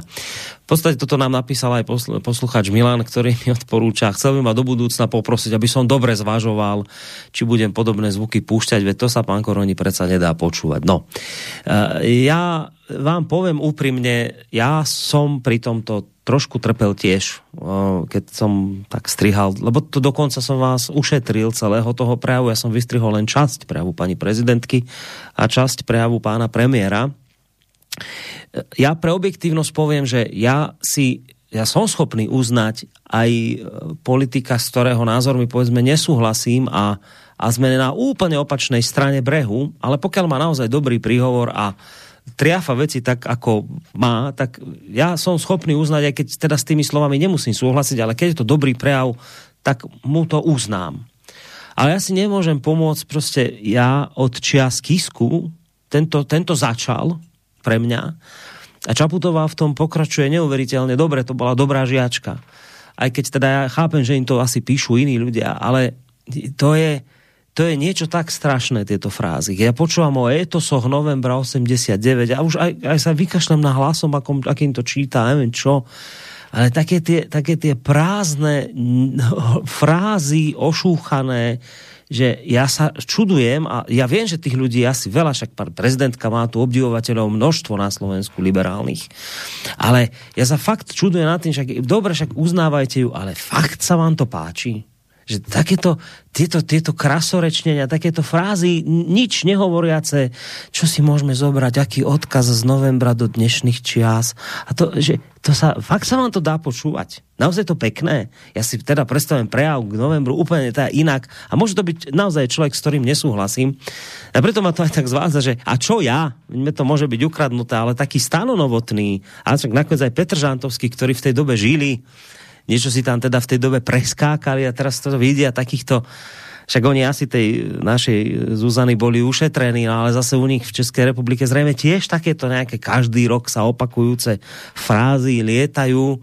A teraz si vrajím, že čo oni, že to počúvajú, že tak keď je to pre mňa utrpenie, tak čo to musí byť pre nich, ktorí teraz vidia, že však sa tam postavilo dievča, ktoré v dobe socializmu, už nech mi to teda prepáči, ale asi akurát do, doťahala toho káčera z, pies, z pieskoviska a teraz tu predsa bude dávať takéto veľké reči, no Stáno, ako sa ti to počúva každoročne tieto, tieto čaputoidno, hegerovsko, nevím, aké prejavy? No, mě už to přestalo bavit hned po tom roce 89. Konec konců Jarda Hudka o tom zpívá, že se mu to vlastně taky nelíbilo a posléze v tom našel nakonec zalíbení. to tedy eh, v době, jakoby řekl, možná jakoby byl nějaký rok 73 po roce 68, tehdy ještě se zpívaly takovéhle věci a najednou si všichni řekli, pozor, tohle je na díl. No a to si Jarda Hudka řekl taky. Eh, takže teď jsme ještě poslouchali, jak říkal Petr, ještě z doby, kdy měl možná eh, opravdu třeba jinou ambici, možná chtěl nějakou pozici zajímavou, nebo si myslel, že právě tou kritikou eh, hudební, že získá pozornost a stane se zase nějakým bardem, který bude respektovaný. No, je to, je to pro mě samozřejmě zajímavý posun. Eh, Jaroslava jsem kdysi hodně sledoval, ale eh, teď by to Petr připomněl. No, poslouchá se to strašně, no tak je to, je to taková klasika, že Ladislav Klíma, kde si, což je takový pro spoustu lidí možná kontroverzní člověk velmi na počátku 20. století a mm, tak psal v roce 1924, eh, to bylo výročí úmrtí Žižky a, a tak nějaké si dělali akce a on se rozčil, že jestli, se, jestli jsme si je připomněli, eh, jestli jsme připomněli to výročí, dostatečně pětisté výročí úmrtí Žižky a pak říkal prostě, ale teď se tam ty bafuňá novináři všichni schromáždili, to bylo 6 let po roce 1918 u e, toho Žižky, že jo, jako vlastně na tom Žižkově, že jo, na tom Vítkově. A teď tam vlastně jako, jako přednášeli prostě jako, jako ty nesmyslné prostě projevy a bylo to prostě příšerný, bylo to, bylo to vlastně už jako na, ně, na jeho vkus, to prostě bylo tehdy, tehdy prostě jako takový prostě jako toho druhu, jak zhruba si to popisoval teďkom ty, jak si popisoval e, paní Čaputovou, jako tak on takhle kritizoval, ale třeba i ty skutečné nějaké hrdiny, kteří tam byli, kteří přišli z legí a, a teď tady, jak si samozřejmě dostali nějaké pozice a tak, tak i, a, a teď do toho ty novorobí politici, kteří e, se předháněli také e, v oslavách, eh, jak si, a on říkal, že, ta, že to řekl, řekl všechno špatně a že to bylo prostě hloupý a, a kariéristický a tak dále.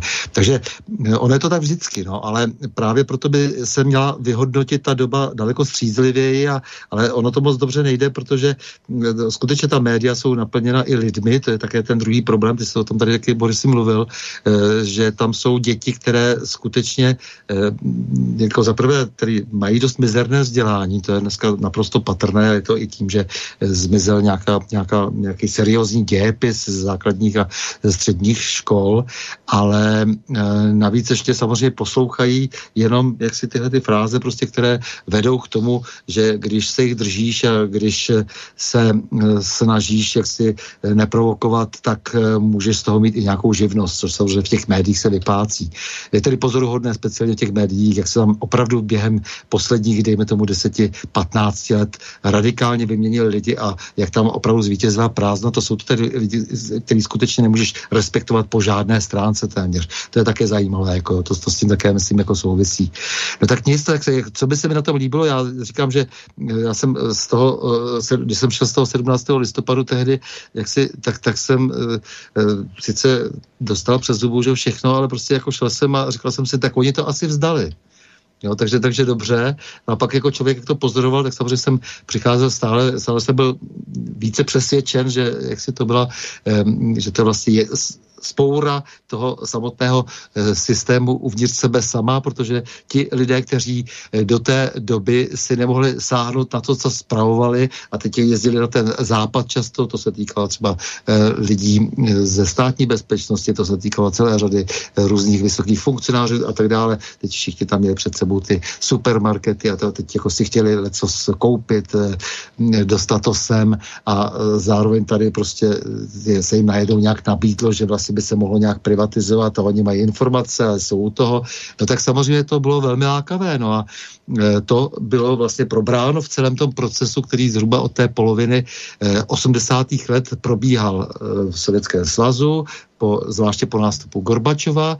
No a ta, vlastně ta, ten, ta vnější invence, která se tady zpracovala v těch hlavách těch lidí, kteří byli v těch vysokých pozicích, prostě vedla k tomu, že až došlo tedy k té operaci, která znamenala převrat. No a já se nemohu smířit s tím, že se každoročně tady vymývá všem hlava s tím, že to, byla, že to byl úžasný boj za svobodu a demokracii. Samozřejmě celá řada lidí bojovala jaksi nějakým způsobem e, svým vlastním minimálním třeba odporem, e, se pokoušeli vyjádřit, že nesouhlasí s režimem. Šlo jim určitě o svobodu a demokracii, obrovské množství lidí, ale nicméně takto to bylo, takto to vlastně bylo spunktováno nakonec celé a Samozřejmě zaplať pámu, že lidi si řekli dobrý, hlavně, že to je, že se e, můžeme rozjet trošku, můžeme začít podnikat, můžeme výjíždět ven, e, můžeme si užívat.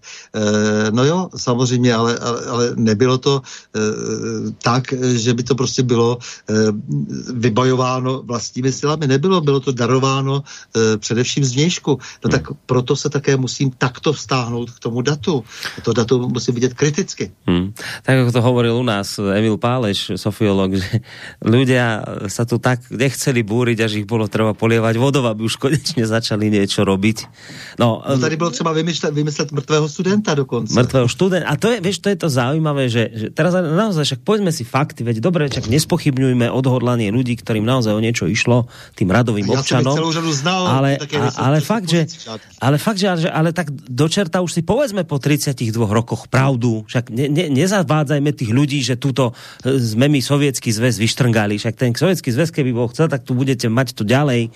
Však to, to bola dohoda nejaká. A teraz to ani nesmieš povedať, lebo to, to v týchto kruhoch čap, putovských, že to, to by bolo katastrofa, keď že, že povieš, že to EŠTB spískala z nej, tak to je hrozné. Počkaj, budeme hneď reagovať len opäť posluchač na telefóne. Dobrý večer.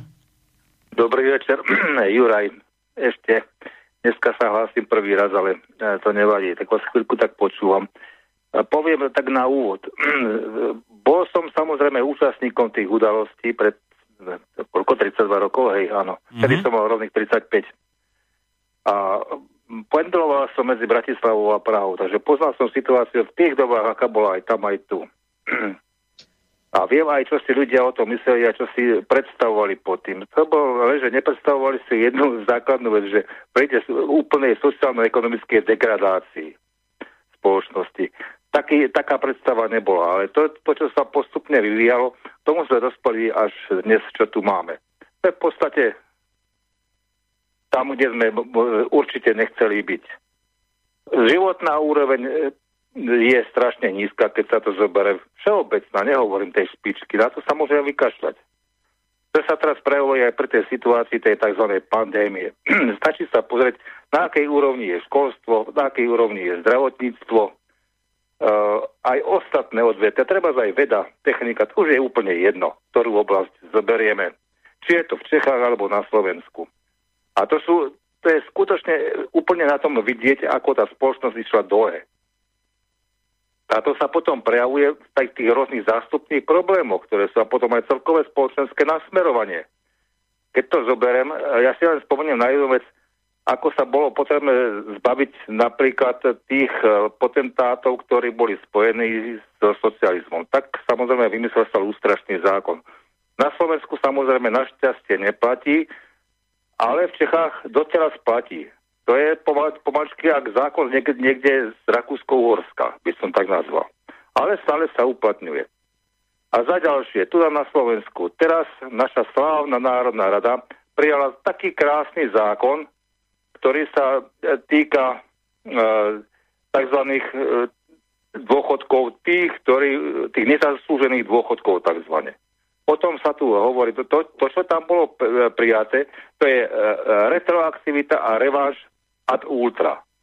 A pani prezidentka sľubovali, že to budú riešiť do konca roka, ale pochybuje, že bude niečo riešiť. Hlavne, že to veľmi rýchlo podpísala. Má iné starosti, ako ako sú starosti obyčajných ľudí. Ona sa zaujíma o to, aké bude mať šaty v prvom rade, by som to tak nazval smiešne. Podobne neviem, na čo išla napríklad do Komárna, je tu plno iných problémov, ktoré treba riešiť, ale to samozrejme nezaujíma. bude tu vykladať aj, aj čo sa týka napríklad toho 17. novembra. Takže keď máme hovoriť o nejakom veľkom novembri našom, tak by som to povedal, že to je no, skutočne veľký, veľký prevrat a, a veľká, veľká lož. Tak by sa to dalo nazvať. Nebudem hovoriť o súvislostiach, ktoré tu boli v súvislosti so Sovietským zväzom. Prečo? Prečo by som to hovoril? Ja si prečítam aj ruské zdroje a som ich aj čítal aj k tomuto. Aj k samotnému. Aj ešte lepšie by sa... Ja, čo som mal ešte prvom rade, som sa chcel spýtať. Aký je názor uh, na ten uh, vznik a podstatu tej, tej teraz súčasnej uh, obrovskej rusofóbie v Čechách. Tá je hodnotená ako jedna najväčšia, vôbec najväčšia v Európe. Snať Poliaci a Česi sú na, na špičke rusofóbie v Európe. Ono sa to niekomu veľmi dobre hodí, ale zvlášť tým tzv. anglosionistickým krom spoza, spoza, spoza, spoza oceánu. Prečo hovorím anglosionistické? Mne sa ten výraz páči, pretože to je výraz, ktorý som si prečítal u pána Pola Krajga Roberta, tak to, ale pekne to nazval. A čo je za nimi? Tie, to sú tie isté kruhy, ktoré, ktoré sa zúčastňovali na politike Európy už od prvej svetovej vojny, by som to nazval tak, no, keď zoberieme to 20. storočie iba, až do súčasnosti. Takže len toľko. Dobre, sa pekne. dobre, ďakujeme veľmi pekne za telefonát. O to viac ďakujem, že bol teda aj rozšírený o otázku, tak samozrejme budú páni na ňu odpovedať e, a vy ste aj na ten telefonát, no dlhšiu dobu bol Petr ticho, tak môžeš aj na ten telefonát ako taký zareagovať, Petře, ale potom možno aj na tú otázku, že kde sa teda vzala tá aktuálna e, rusofóbia u vás v České republike, ktorá podľa poslucháča už dnes dosahuje úroveň tej polskej? Určitě, pardon, určitě já oceňuju to, co říkal pan posluchač eh, o těch souvislostech historických, protože eh, v podstatě potvrdil nebo zdvojil, multiplikoval i to, co říkal Standa tady o tom, eh, jaký vliv měly různé nadnárodní instituce na různé totalitní režimy, ruský, německý a tak dále v průběhu 20. století až do současnosti, do toho bruselského totalitarismu. To je všechno pravda. Eh, co se týče té otázky o rusofobii, to mě to vždycky připomíná, když vidím paní Čaputovou nebo pana Hřiba, eh, což je plus minus stejná generace, tak já jsem dostal před časem takový po internetu takový pěkný kreslený vtip a tam byly dva mládežníci a nad tím byl nápis čím mladší uživatel Facebooku, tím více za totality trpěl. Nebo za komunismu trpěl. Eh, to je velice přesné. Eh, tady se podařilo vytvořit narrativ eh, srozumitelný mladým lidem, kteří vyrostli po roce 90, často se narodili po roce 90 a užívali si všech těch benefitů, které jim ta společnost po roce 90 poskytovala. To znamená volné cestování, různé studijní pobyty, různé eh, skutečně jako, jako ekonomicky Eh, blahobytné záležitosti a bylo jim současně říkáno, že toto všechno, co dostávají, je teda jenom díky tomu, že jsme součástí toho západního bloku a, a jsme kamarádi se Spojenými státy, s Evropskou unii a tak dál a tak dál. E, takže oni mají teď ve svém 20 či 25 letém mozku e, zafixován takový stereotyp, že prostě Eh, to dobré, co nás potkalo, způsobil Západ a to špatné, co nám to chce vzít, je Rusko, protože to na tom jsou podílená média, politici a tak dále. Eh, a eh, ti hřibové a tihle ti lidi to nedělají proto, aby jako z přesvědčení nebo ten, ten, ten kašpar na té Praze 6 Ježíš Maria Kolář. Ano, děkuji Eh, tak ten to nedělá přece proto, že by něco věděl o Rusku, o, o jeho vývoji, o jeho historii, o jeho o kultuře, o jeho politice, o druhé světové válce, o 68. O tom všem neví vůbec nic, nula, zero, totální zero. Ale tento člověk to dělá proto, že je přesvědčen a jeho marketéři a jeho nějaký na, nakukávači mu asi říkají, podívej, když schodíš tu sochu toho ošklivého koněva, nebo Hřibovi přemenuješ ulici pod Kaštany na ulici Němcová, tak eh, tím získáš pozornost těch mladých lidí a oni tě zase budou volit. A možná dokonce mají pravdu ti marketéři. Ale je to jenom marketing. Nemá to vůbec žádný vnitřní ideologický podtext. Jestli jsme se my nějak, stan, jako my 50 plus, 55 plus, to je jedno, jak to, jak to nazveme, v jakém intervalu, eh, před těmi 32 lety vymezovali, tak jsme se vymezovali zásadně ideově, nebo ideologicky, chcete-li. A měli jsme prostě představu, že podstatná je svoboda. A podstatná, když je svoboda, je tež odpovědnost toho jedince za svá svobodná rozhodnutí. A to pro nás bylo alfa omega. Mluvím za tu generaci, která je dneska, myslím, nejvíc nespokojená s tím vývojem, protože všechny tyto, tyto tato východiska byla pošlapána, byla znehodnocena, poplivána a hozena do, do koše eh, s tím, že jsou nepotřebná, protože máme dneska nové eh, diktaturní eh, příkazy, zákazy, nové registry povinností, povinné očkování, povinné tamto, eh, a abychom budovali tu naši krásnou liberální demokracii, tak musíme prostě držet hubu a krok, jako za komunistů. Takže není v tom vůbec žádný rozdíl. Takže zpátky k tomu. E, ta rusofobie je jenom, e, jenom prostředek k tomu dostat se k většímu koritu, hlubšímu a bohatšímu, protože ta rusofobie nahrává samozřejmě těm geopolitickým zájmům vedeným, ať už z nějakých zemí Evropské unie. Tam je zajímavá pozice Německa, protože Německo se podílelo finančně a jejich firmy a dokonce Gerhard Schröder jako šéf Gazpromu se podíleli na, na Nord Stream 2. E, e, a tento Nord Stream dnešní, e, dnešní politické elity v Německu nechtějí uvízt do provozu, ačkoliv tam spousta německých firm vykrvácela. Takže je to, ale je to politický zájem samozřejmě. Takže jsem velmi zvědav, jak to s tím Nord Streamem dopadne, protože to je docela zásadní pro vývoj celé Evropy, i její ekonomiky, i její politiky. Eh, ale spousta jiných kruhů má prostě zájem na tom přiživovat ten antiruský narrativ, eh, protože nic jiného neumějí než toto. Oni na to všechno svádějí. Já jsem se teď dneska dočet, teď si nahonem nespomenu, kde přesně, ale na internetu nějaký český médium typu Forum 24, Hojdací pes a podobně, že COVID-19 je vlastně zaviněný Ruskem, aby poškodil liberální demokracie Evropské unie. Tak takhle daleko jsme. že som dnes zverejnil, keď už o tom Rusku rozprávame, som dnes zverejnil, my máme takého Poliačika, poslanca. Ale neviem, či teraz, čo to je teraz deje, neviem, čo je taký liberál. A sa minule niekde vykecal, ja aj viem presne kde, ale to nie je podstatné. E, povedal, že iba tuto zacitujem od neho, že počkaj, kde to mám, že, že že posledná vec, ktorú asi treba zvážiť, je podozrenie, že medzi poslucháčmi, ktorí si platia vysielanie slobodného vysielača, môže byť podozriva veľa agentov ruskej tajnej služby. A toto ti človek povie normálne vážne, on to, on to vážne myslí, on verí v to, že slobodný vysielač si platia mnohí agenti ruskej tajnej služby.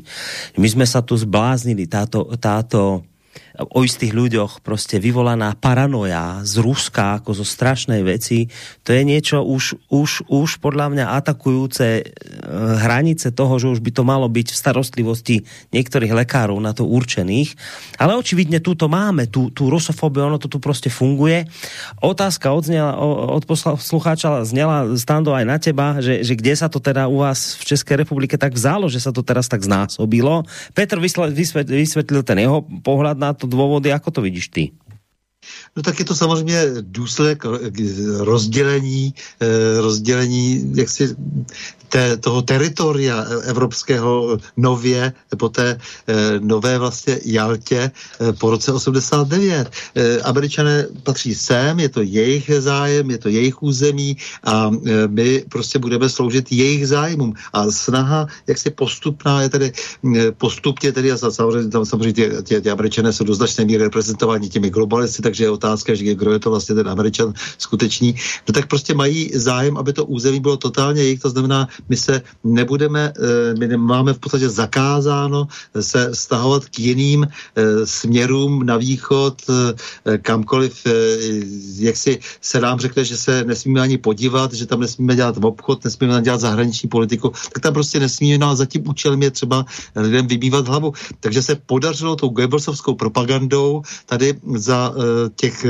posledních, já nevím, dejme tomu 10-15 let velmi intenzivně, ale uh, hlavně tady v těch posledních letech vytvořit jakési rovnítko mezi bývalým sovětským svazem a Ruskem a neustále takto jak si vytahovat uh, různá data z té sovětské historie a tvrdit, že jak si je to v podstatě ta uh, to samé, nebo se stejný typ eh, vidění věcí, který vlastně dnes eh, převládá v Rusku, což je úplný nesmysl. Rusko je úplně jiná země po těch, dejme tomu, 40 nebo kolik, aby se dalo dnes eh, letech říci těch zajímavého vývoje, protože ten vývoj začal už v té první polovině 80. let, tam se rozhýbal ten vývoj něco dříve než u nás. Ehm, tak samozřejmě ten tlak, to dlouhodobé opakování, jak si v té zároveň eh, vzdělanostní prázdotě eh, vykonává své. Je to stejná situace, jako byla v Německu v 30. letech, kdy ti Němci opakovali neuvěřitelné nehoráznosti a pak byli po druhé světové válce, když byli konfrontováni s realitou, tak byli velmi překvapeni, že něčemu takovému mohli vůbec podlehnout. Takže to se děje u nás a samozřejmě pak jsou tady ti různí e, chlapečci typu Ondřeje Koláře na té Praze 6 a tak dále, kteří jsou předurčeni už jako tím, že eh, s kým spolupracuje jejich otec a s tou, s tou celou vlastně tady agenturou, která eh, sem eh, nastupuje spoza oceánu a která si tady jaksi diriguje svoje lidi a vědí, že když prostě učiní to či ono, že jo, způsobí tu a tu provokaci, tak samozřejmě na ně bude podle toho také pohlíženo a podle hmm. toho také potom budou kandidáty. Například Ondřej Kolář se díky tomu stal kandidátem na ministra ministr zahraničí, nakonec to sešlo, se objevil se tam jiný kandidát, ale pořád ještě, ještě, ještě doufá, e, že by se přece jenom mohl vyšvihnout výše, než e, zůstat na úrovni e, starosty Prahy 6. Takže ti lidé jsou samozřejmě motivováni takto, jsou motivováni skrze, skrze nejrůznější neziskovky, skrze nejrůznější projekty, protože celá ta, ta idea spočívá na tom, tedy těch, kteří ovládají dnes tuto zemi, Eh, že, si, že se samozřejmě ti lidé musí odměnit ze svého, to znamená z našeho, eh, takže to je celá nepřeberná řada eh, projektů, které dostávají, jsou přiklepnuty na našich magistrátech, zastupitelstvech, parlamentem nebo vládou samotnou. No a ti lidé samozřejmě musí vydávat své plody, to jsou pak třeba ty neziskovky, ale nejenom neziskovky, to jsou ti lidé typu Luďka Sekiry, který dostane od eh, té skromáže eh, zástupců na pražském magistrátu třeba možnost přestavět Smíchov, přestože to je naprosto nevhodný člověk nejenom svou minulostí chováním eh, společenec hlavní Motra Mrázka, ale nakonec zadlužený velmi, ale, ale dostane, dostane ty naše peníze na to, aby mohl dál bohatnout a zároveň platit nadaci třeba, ze které zase platí ty lidi potom, které tady třeba cituje i paní eh, prezidentka eh, Čepotová, to znamená například Halíka. Eh, takže, takže ten systém funguje tímto způsobem, jak říkal Petr, nebo jak jsme se shodli, ano, za vším hledej stopu peněz. No a druhá strana je, že opravdu, jak si jsou tady lidé masírováni opravdu doslova Goebbelsovsky, jako vůbec dnes o Rusku nic nevědí, neumějí jazyk, nejsou schopni si ty, ty, ty věci načíst, alespoň třeba z internetu, z toho je vidět, že e, přestože všude přemíra informací, tak nejdůležitější je vždycky selekce informací, takže nejsou schopni sami e, informace selektovat a přijímají pouze e, trpně to, co na ně valí hlavní mainstreamový, teda ten mainstreamový proud mediální. Hmm. No tak to, to je samozřejmě důsledek je takový to, no a prostě ten, kdo tu, tu zemi jak si zachvátil teď, kdo ji získal, do no, taky chce mít celou a chce, aby se prostě poslouchali poslali jenom jednoho velitele. No a že to jsme zrovna my a Poláci, no tak protože prostě tohle území případně, jak si je důležité eh, pro to, kdyby se tady chtěl někdo opravdu zahrát na ty vojáčky, takže vidíme to na tom už dnes, na tom, na tom konfliktu eh, na běloruských hranicích, eh, že opravdu se to tak trochu míní vážně. Rétorika, která se ozývá dnes z Kijeva, že se předpokládá, že Rusové vtrhnou na Krym, nebo z Krymu tedy do, na Ukrajinu a na Donbass a, a tak dále, tak to, to, to jsou slova, která samozřejmě v tom štvaní, teď jaksi proti ruském, samozřejmě nacházejí nějakou odezvu, no a stále dále se štengruje ta situace, kterou potom zase ten, kdo hol si tady má pod kontrolu vládu, no tak může využít. Tak je logické, že se zase znovu rozpumpovává ta vyostřená ostrá rusofobie a to eh, opakování těch frází, které jsou do těch lidí huštěny z médií. No, dobré. Petře, víš, co přichází v této chvíli? Go, si tu? Si tu, ale si si zase nezapol mikrofon. Tak počkáme, kým to urobíš. Prichádza tvoja chvíľa, kedy nám ideš oznajme, ano, oznámit. Jaromír, Jaromír Nohavica, Sako ze Sametu. Je to taková nostalgická písnička, takové ohlednutí na to, co jsme kdysi e, zažili, čemu jsme věřili a vůči čemu už jako se svými zkušenostmi máme trošku dospělejší pohled. E, myslím si, že je to moc pěkné.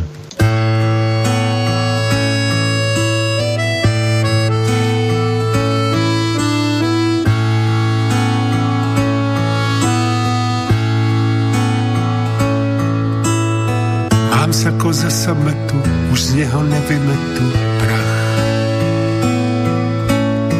Po kapsách zátky z piva, to když jsem ještě mýval strach.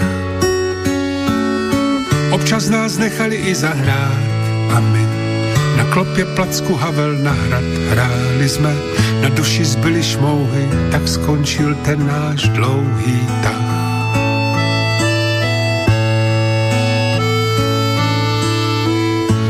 Nás dny ní a já jdu po národní a nic se neděje. Nahlížím do laterny, jestli tam Jirka Černý zase je. A nikde nikdo z těch, co byli, tam pod Václavem v oné chvíli, kdy Václav přilbici strhl z čela a na náměstí zněla píseň, že krásně je. Říkali z televize, že přišel velké krize den. Jaká pak sakra krize, to tu jde jen o peníze všem. Kde se ztratila slova o naději, o tom, že zázraky se dějí, když člověk chce a prachy přijdou potom a život není o tom jen.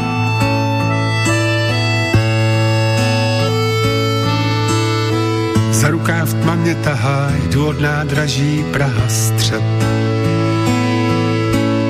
S nákupem za pár kaček a silonový sáček a v něm pár propriet. Ve flaškách a že jich tu bylo, se všechno víno proměnilo ve vodu. Na letenské pláni chystají nový páni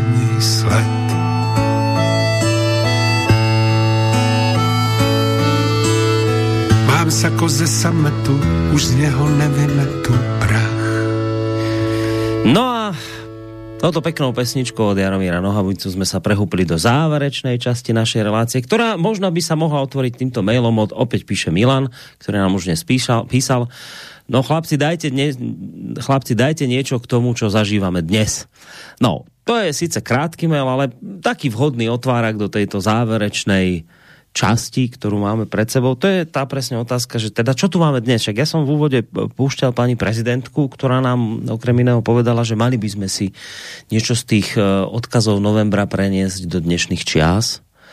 Tak čo sme si teda e, z tých odkazov do, z novembra zobrali do dnešných čias, keď sa teda štrngalo za slobodu. No tak e, tuto som púšťal Fica, ktorý vraví, no vyzerá, že sme si to neokopírovali celkom poctivo tie heslá z novembra, lebo napríklad on cíti, že nemôže celkom slobodne napríklad dnes povedať, že e, napríklad on je neočkovaný a on sa nechce dať očkovať. Tak to je teraz napríklad veľký problém. E, Stano Novotný mal v pondelok e, lekárku z Kanady, pani, ktorá pôsobí na, intenzívnej, na jednotke intenzívnej starostlivosti na anesteziologicko-resuscitačnom oddelení. Kapacita. Ravi, no u nás v Kanade už my nemôžeme vôbec nejak tak ako ani odbornú diskusiu rozbehnúť, napríklad na otázku toho, že, že počujete, že a tie vakcíny, a neskúsili by sme, keď ja, ja, ja nespochybňujem vakcínu ako takú, však asi som aj, asi voravela, že aj sama zaočkaná vraví, že, ale napríklad taká vedecká téma, že, že či by sme sa nevrátili k tým vakcínám, ako dakedy dávnejšie boli na tej báze robené, že možno by mali dlhšiu trvanlivosť. A teraz máte kopec takých odborných tém, ktoré by bolo treba otvoriť a slobodne o nich diskutovať. A ona vraví, že to sa tak uzavrelo, to sa už nesmie. A keď vy tieto témy otvárate hoc ako odborné, ako odborník, tak vám vlastne naznačia, že tieto témy sa už nenosia. Že to by ste napríklad mohli prísť o prácu, ak ich ďalej budete klásť. No a, a teraz také iné veci, že, že to je jednak s, tým, s tou slobodou slova, teraz čo sa deje, že jen vás môžu vymazať tam z toho virtuálneho priestoru, lebo však nakoniec vlastne sa po 32 rokoch slobody dozvieme, že vlastne, a veď ten priestor, napríklad taký ten Facebook a YouTube a neviem, kto to niekomu patrí, to je nejaký súkromník a on si vlastne môže robiť, čo chce a vy keď šírite toxické názory, tak vás vlastne môže vymazať. A čo vás do toho, keď to je súkromník, tak teda neviem, že keď napríklad mám súkromnú autobusovú dopravu, či tiež môžem ľudí nevoziť autobusom, ktorí povedzme majú divné názory na Rusko, či by som ich mohol vyhodiť, tak to je zvláštne, že tam to nemôžete urobiť a taký Facebook napríklad môže, alebo YouTube vám môže mazať kanál, máme tu dezolátov, máme tu konšpirátorov, máme tu fašistov, nacistov, kadejakých týchto, ktorí už môžu byť kľudne dnes občania druhej kategórie. Čiže zkrátka, dobre, máme také, tak, taký pocit, tu sa nesie, že no ten odkaz, na ktorý odkazuje pani Čaputová, no ne, ne, neurobili my sme CTRL, CTRL, no neprekopírovali sme to dobré. A ja k tomu ešte za seba dodávam, že ja, ale čo je mňa ako najhoršie z toho všetkého, že mne sa vidí, že tí, ktorí rečnia o novembri 89 a o hodnotách a o etose, dnes to najviac pošlapávajú. Však mne sa vidí, že práve pani prezidentka Čaputová a jej podobní dnes ospravedlňujú tieto nedemokratické kroky voči istej skupine obyvateľov, ktorá je podľa nich dezolátna tak ja mám prostě pocit, že dnes sa deje to, že tí, ktorí najviac rečnia o slobode a demokracii, je jej v skutočnosti najmenej rozumejú, najmenej jej v sebe majú a najviac ju chcú popierať iným. Taký ja mám z toho zvláštny pocit, ale ja sa samozrejme môžem míliť, lebo mal som ja málo rokov v 89. a k tomu ja som dezolát, konšpirátor a blázon, takže ja sa môžem aj míliť. Ja sa môžem samozrejme v tejto chvíli katastrofálne míliť, ale mám tu dvoch skúsenejších kolegov, ktorí už teda zažili si niečo. Tak dajte vy, že ako sa nám to teda prekopírovalo, keď Milan sa tu pýta, že dajte niečo, niečo z tých dnešných čiast, tak čo sme si teda z toho odkazu novembra 89 do tých dnešných čas prekopírovali? Čo sme si z toho zobrali? Čo z toho tu máme? No, no začni. třeba já, dobře. Zač, no začni, Stando. Uh, to, co eh, tady říkal ten Juro, je myslím ještě, ještě důležité eh, z Ameriky, abychom nezapomněli, že opravdu musíme reflektovat i tu minulost a poctivě reflektovat, protože to strašně souvisí s tím, co se děje dnes. E, proto jsem mluvil o tom listopadu 89, tak jak jsem o něm mluvil, protože když se budeme i vztahovat lépe a reálně, realisticky k tomu, co bylo před tím listopadem a nebudeme říkat, že všechno bylo špatně a tak dále. Vždyť ty víš, Borisy, že v těch povídáních v pondělí na Prahu změn, eh, to je časté téma, že, protože tam jsou eh, často pamětníci, kteří pamatují oba, obě ty doby, eh, takže se já vybízím vždycky ty, ty respondenty, aby mluvili otevřeně, aby mluvili, aby posuzovali ty věci tak, jak opravdu jsou, protože oni se často třeba i bojí říct něco pozitivního o tom, co bylo před listopadem 89, protože teď se to jednoduše nenosí. Tak to je jenom takový, jenom takový postřeh, že jak si tady tady už to bylo řečeno, že také musíme umět vidět to, co bylo pozitivního před rokem 89, musíme umět komparovat dobře a tak dále a musíme samozřejmě porozumět tomu, eh, jak, si, jak se eh, zhouplo to kivadlo moci tedy na té mezinárodní úrovni a jak zároveň to všechno proto probíhalo u nás v těch našich vnitřních strukturách. To znamená, že ti lidé, kteří byli vyháněni po roce 80, v roce 89 jako nespůsobilí pro to, aby vlády tak stejně zprostředkovaně dále vyměnili moc politickou za ekonomickou a šli vládnout dál a zároveň se dohodli s těmi nadnárodními eh, korporacemi, že jim tedy ten majetek z velké části, to znamená zejména strategické firmy a tak dále, předají a tím se dostala moc do úplně jiných rukou. No a když se teď díváme na ty vlny poslední, eh, které nás v té poslední době chtěl posluchač, abychom eh, něco, ně, něco dali k lepšímu, no tak energetika třeba znamená, jako to, to, to manipulování, jak si, že, že jsme naprosto závislí nad tím, co, na tom, co si s námi udělá právě to, ta, ta Evropská unie, zejména Německo, to je přece úplně patrné eh, a ta energetická krize nás teď po té covidové opravdu dorazí. Eh, ta, ta covidová věc, to je prostě jasné, že tady jsou pod tak obrovským tlakem nejenom těch korporací, ale zejména celého toho bankovního systému, který teď vlastně vysává e, naší zničenou ekonomiku stejně jako v jiných zemích, protože ten COVID je především obrovská možnost, jak zahýbat majetkovými poměry a zúžit zase ještě tu špičku, která se snaží definitivně skrz tu svou plutokracii ovládnout svět. Tak to, toho jsme svědky přece, ale má to, samozřejmě na té cestě jsou nějaké milníky, je tam i jeden z nich, je i ten špatně námi, tedy všemi ostatně zvládnutý eh, listopad 89, protože došlo v podstatě k úplně něčemu jinému, než o čem se mluví, než o čem mluví eh, všichni ti politici, kteří opakují jenom ty bohapusté eh, fráze, protože se chovají úplně stejně jako ti bafuňáři předtím, které jsme nechtěli jak si už ani vidět, protože stejným způsobem se vztahovali ke svým výročím a vyprávěli něco úplně jiného, než ve skutečnosti dělali, no takže teď se nám e, děje to tež. E, a to je prostě ten problém a děje se to přesně v těch, těch intencích, takže když se posluchač ptá na něco konkrétního, tak přece, když se podíváme na e, takzvaná protikovidová opatření, vždyť je to jedna lež za druhou. A my přesto, nebo velká část lidí přesto věří těm politikům, že když už přijdou s kolikátou lží, která se týká těch samotných opatření, vakcín a tak dále, tak znovu, jak si to berou vážně. To je už nenormální, protože to už je vidět, že tady už funguje snad dokonce nějaký stokholmský syndrom, že jak se, jak se pořád opakují ty informace jenom z jednoho místa, tak nakonec jsou snad brány jako relevantní. Když vidíme, že takzvaní odborníci v nějakém oboru, jací se epidemiologové a podobně, že jsou opravdu eh, napojeni na firmy, ty firmy najednou násobí své příjmy, obraty a eh, jsou to lidé jasně v obrovském střetu zájmu, tak přesto jsou neustále bráni do médií, takže vidíme, že tady je zase vidět ta stopa peněz, ta stopa peněz, tedy to znamená to, že všechno ovládají peníze, to, že jak si eh, ta, ta, ta změna potom roce roce 89 dokázala to, že může být potom smutný Jaromír Nohavice v tom, co zpívá, že jo, protože e, opravdu jak si o nic jiného, než o ty prachy už nakonec jenom nejde.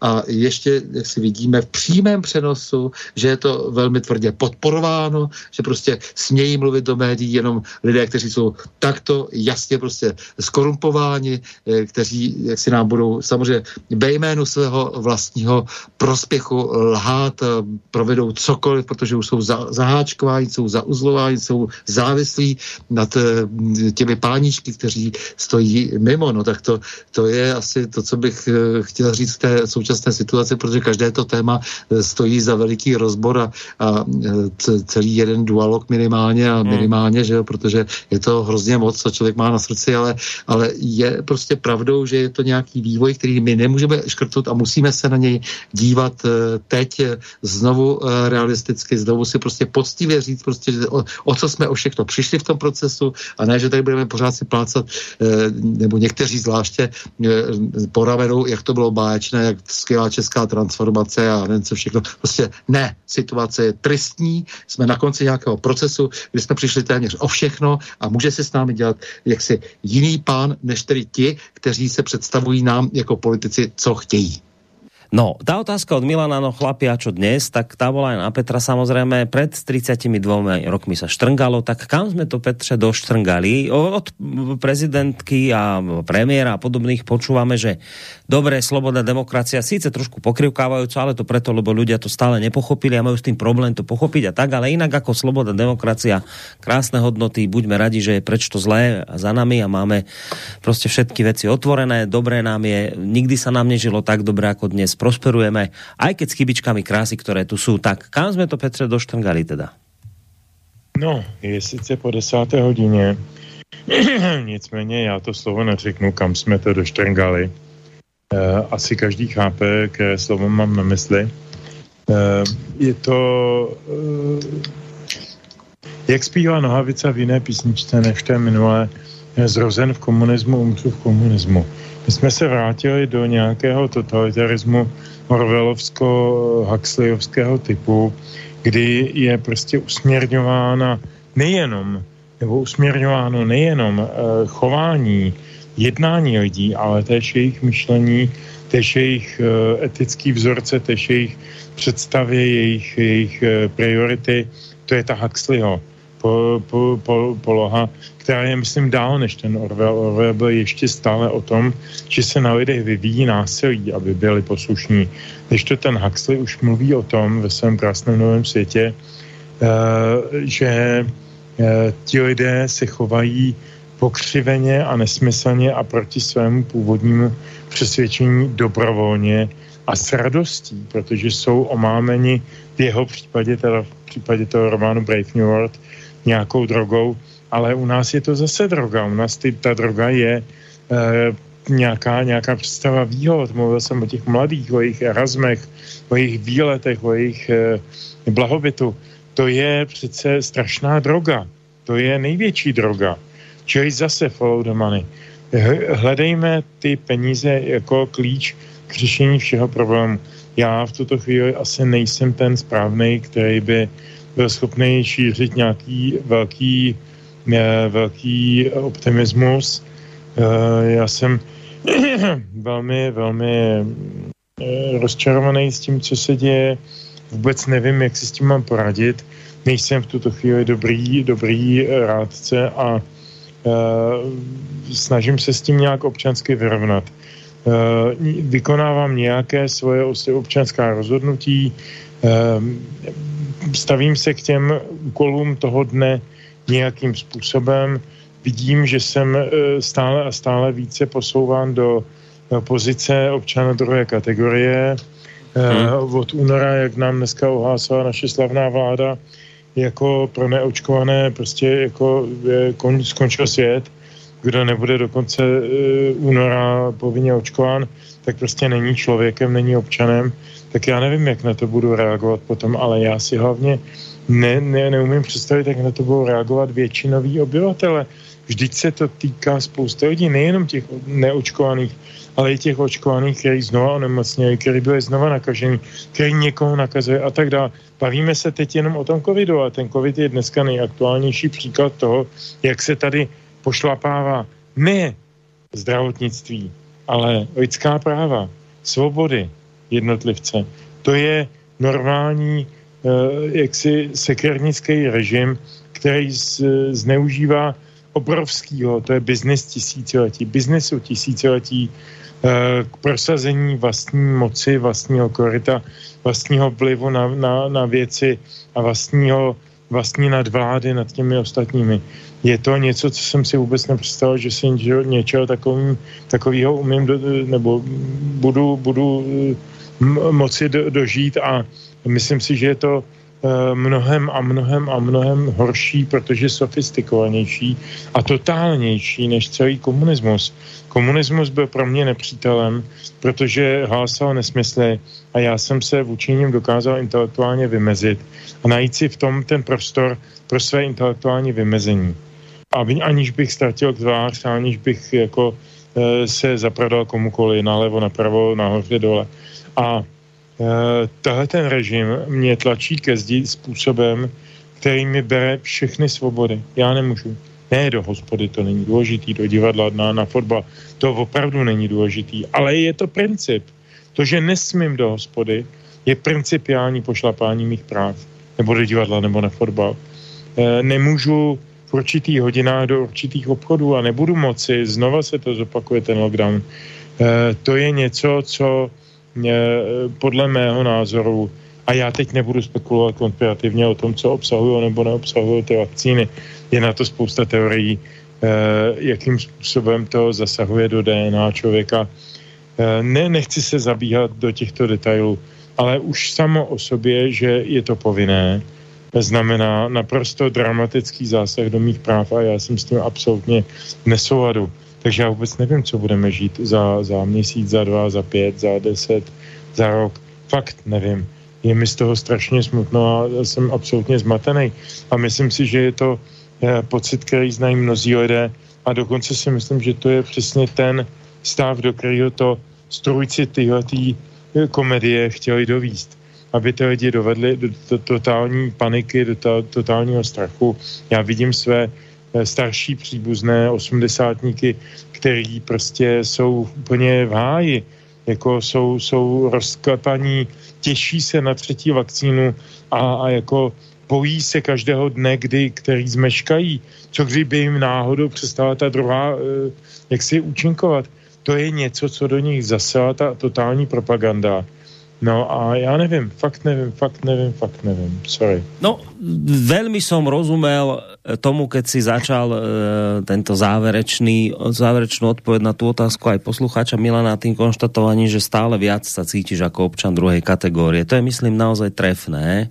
A nie, nie sa, sa to prioritne týkať len očkovania týchto vecí, ale veci, ktoré tu už badať dávnejšie a oni sa pre, predovšetkým nie len, ale predovšetkým sa tieto veci už odohrávajú v, v tom virtuálnom prostredí. Tam, tam už je to veľmi tvrdé, tam to už vidieť, tam to už vidieť veľmi keď to chcete vidieť, alebo keď ste toho súčasťou, tak to vidíte veľmi. Dejú sa také veci, keď budem hovoriť len z, z, z toho, čo ja viem za seba povedať, že už sa dejú veci, že napríklad občan druhej kategórie nedostane od telekomunikačného operátora také možnosti, aké majú tí, ktorí majú správne názory. To teraz hovorím konkrétne za rádio Slobodný vysielač, ktoré už má nehodné názory a preto napríklad istú službu už nedostane dejú sa tie veci, ktoré som hovoril, že dnes bez akéhokoľvek problému, bez toho, aby vám niekto vysvetlil, prečo sa to deje, vám dnes napríklad YouTube ako slobodnému vysielaču zmaze celý, celý YouTube kanál. Roky práce ste tam nechali a bez toho, aby vám ktokoľvek povedal čokoľvek, je to prostě zo dňa na deň, z hodiny na hodinu definitívne vymazané. Nemáte sa kde odvolať. Neexistuje ten, kde by ste mohli protestovať a povedať, viete čo, v žiadnom prípade sme nič ne, nevykonali, prosím vás, vráťte nám to naspäť. Neexistuje to, kde by ste sa odvolali. Neexistuje, neexistuje nič, kde by ste mohli zažalovať, povedzme v tomto prípade YouTube, voči tomu, že sa vám udiala takáto krivda, o ktorej ste presvedčení. A takto by som mohol pokračovať ďalej, ďalej, ďalej a ďalej. Prostě ja rozumiem tomu slovu občan druhej kategórie. Áno, Existujú už občania druhej kategórie, na ktorých sa pozerá ako na tých, ktorí sa rozhodli rozvracať našu prosperujúcu liberálnu demokraciu. Sú vredom, rozvracajú ju a patrí im to miesto, ktoré zastávajú. Sú to konšpirátori, sú to fašisti a takéto podobné dezoláti. Toto sú podobné e, prívlastky, ktoré dostávajú. A mňa len boli to, a boli Ja len preto neviem počúvať. Jednak je to, jednak je to gíč, čo pani prezidentka hovorí. Je to gíč, nedá sa to počúvať. Keby, vravím, keby to bol dobrý prejav, tak môže hovoriť aj niekto, koho nemám rád, ale to bol gíč. Tieto frázy sú hrozný gíč, príšerný. Nedá sa to počúvať. Ale čo mňa na tom akoby najviac štve, je to, že nikdy nepočujete pani prezidentku a podobných, ktorí tak veľmi bojujú za demokraciu, slobodu, krásu, dobro, lásku. Ich nepočujete, že by odsúdili toto. Ich nepočujete, že by im vadilo, že napríklad istú skupinu ľudí označíme za dezolátnu, konšpirátorsko-fašistickú a odoprieme isté práva. Povedzme len v tom, zatiaľ len v tom, v mediálnom prostredí, virtuálnom prostredí, ale už aj potom, už aj už pomaličky aj v tom reálnom živote sa to začína diať. A to je, ale tam nevidíte odsúdenie, tam nevidíte, že by sa za túto skupinu ľudí postavila. To je prostě druhá skupina občanov, ktorá si svojím životom a svojím prístupom a svojimi názormi môže sama za to, že sú tam, kde sú. Takto sa to celé uzavrie, ale potom samozrejme postavíme sa pred národ, zapnú sa kamery a budeme rozprávať o porozumení, láske a o odkaze novembra 80 No tak to je, to je to, že preto vravím, že som veľmi rozumel tomu, keď si hovoril, že prostě cítiš sa byť občanom druhej kategórie. A teraz, akože to hovorím tak, že nemusíte súhlasiť e, so slobodným vysielačom, nemusíte počúvať Žantovského, nemusíte mať radi Novotného, ale títo ľudia vám vravia, že sa niečo deje títo ľudia vám hovoria, že sa tu už deje to, že, sa, že tu vznikajú občania druhej kategórie. A podľa mňa demokratovi, ktorý ani s nami nemusí súhlasiť, ani nás nemusí počúvať, ale by toto malo vadiť. Mal by povedať, fajn, ale toto nerobte, lebo demokracia je prostě o tom, aby sme pripustili aj iné názory. To je to, čo hovoril Fico. Však keď sa chcete dať očkovať, tak sa očkujte. Uh, ak dnes vyšla správa, že musíme zvýšiť očkovanosť, tak prečo sa nebavíme napríklad o tom, keď veľmi chcete zvyšovať očkovanosť, tak prečo sa napríklad nebavíme o tom, že teda dovezieme opäť ten Sputnik rusky na Slovensku, alebo nie? Keď tak veľmi chcete zvyšovať očkovanosť, prečo je toto zakázaná téma? Prečo sa o tomto nesmie ani len povedať? Prečo stále len Pfizer, Moderna? Tak povedzte, však je tu kopec ľudí zaočkovaných. Sputnikom chcú Sputnik. Doveziete im ho, aby sa zvyšila zaočkovanosť? No nedoveziete. Ani sa o tom rozprávať nesmie. Čiže toto sú presne tie veci, keď sa tu vraví o občanoch druhej kategórie, tak vám niekto už hovorí, áno, už sa to deje. A demokratovi, naozajstnému demokratovi by toto malo vadiť. Mal by sa niekto postaviť a povedať, toto mi vadí, toto nerobte a pokiaľ to dostatočne neodsúdite, tieto konania, tak potom nehovorte o odkaze novembra 89 pani prezidentka, lebo sa to nehodí, lebo na jednej strane síce pekne rečníte, ale vaše činy svedčia o tom, že jednoducho toto takéto konanie voči istej skupine ľudí zkrátka legitimizujete. S tým, že to jednoducho neodsúdite. Takže áno, Petře, veľmi som ti rozumel tým, keď si hovoril o občanov druhej kategórie. No, mali jsme... Já si myslím, že si to nemohl zakončit lépe. Jo? Ten tvůj monolog byl opravdu velmi, uh, velmi přesný a výmluvný a vystihl vlastně celý problém toho, o čem se bavíme, když si připomínáme nějaký takzvaný etos 17. listopadu. Žádný takový etos totiž není. Buď to chceme svobodu a máme ji, nebo ji nechceme, nebo ji nechceme dostatečně, no a pak ji nemáme. No a to je všechno.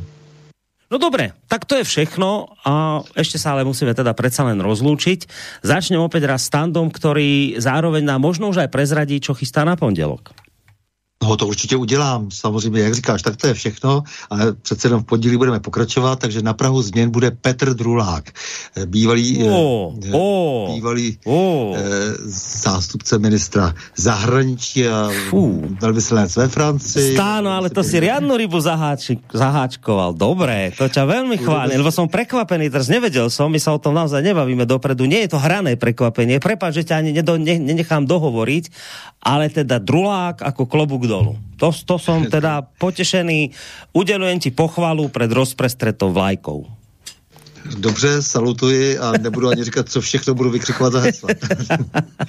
Dobře, výborně. Tak, Petr, Petr Drulák je samozřejmě, co by náměstek ministra zahraničí kdysi a člověk, který s určitými názory kdysi v nějaké době, které se zase velmi vyvíjely, tak dnes velkým znalcem, velkým znalcem Francie a myslím si, že kromě toho, že se budeme tradičně bavit o něm samotném a o jeho životě a o jeho jeho akcentech, o, o jeho důležitých tématech, tak samozřejmě budeme si pověd, hodně povídat o Francii, protože já si myslím, že eh, v té Evropě eh, se bavíme stále méně vlastně o reálích jednotlivých eh, zemích, že moc nerozumíme zejména románskému světu, to mi dost vadí, protože je dost důležitý a my maximálně zmiňujeme Německo a pak samozřejmě vždy a všudy přítomný anglosaský svět, takže jsem velmi zvědav na jeho popis politické reality v dnešní dnešní Francie také. No ľudia sa nezvyknú na pondelky tešiť a ja sa nám teším, naozaj úprimne, takže Stando, počujeme sa v pondelok.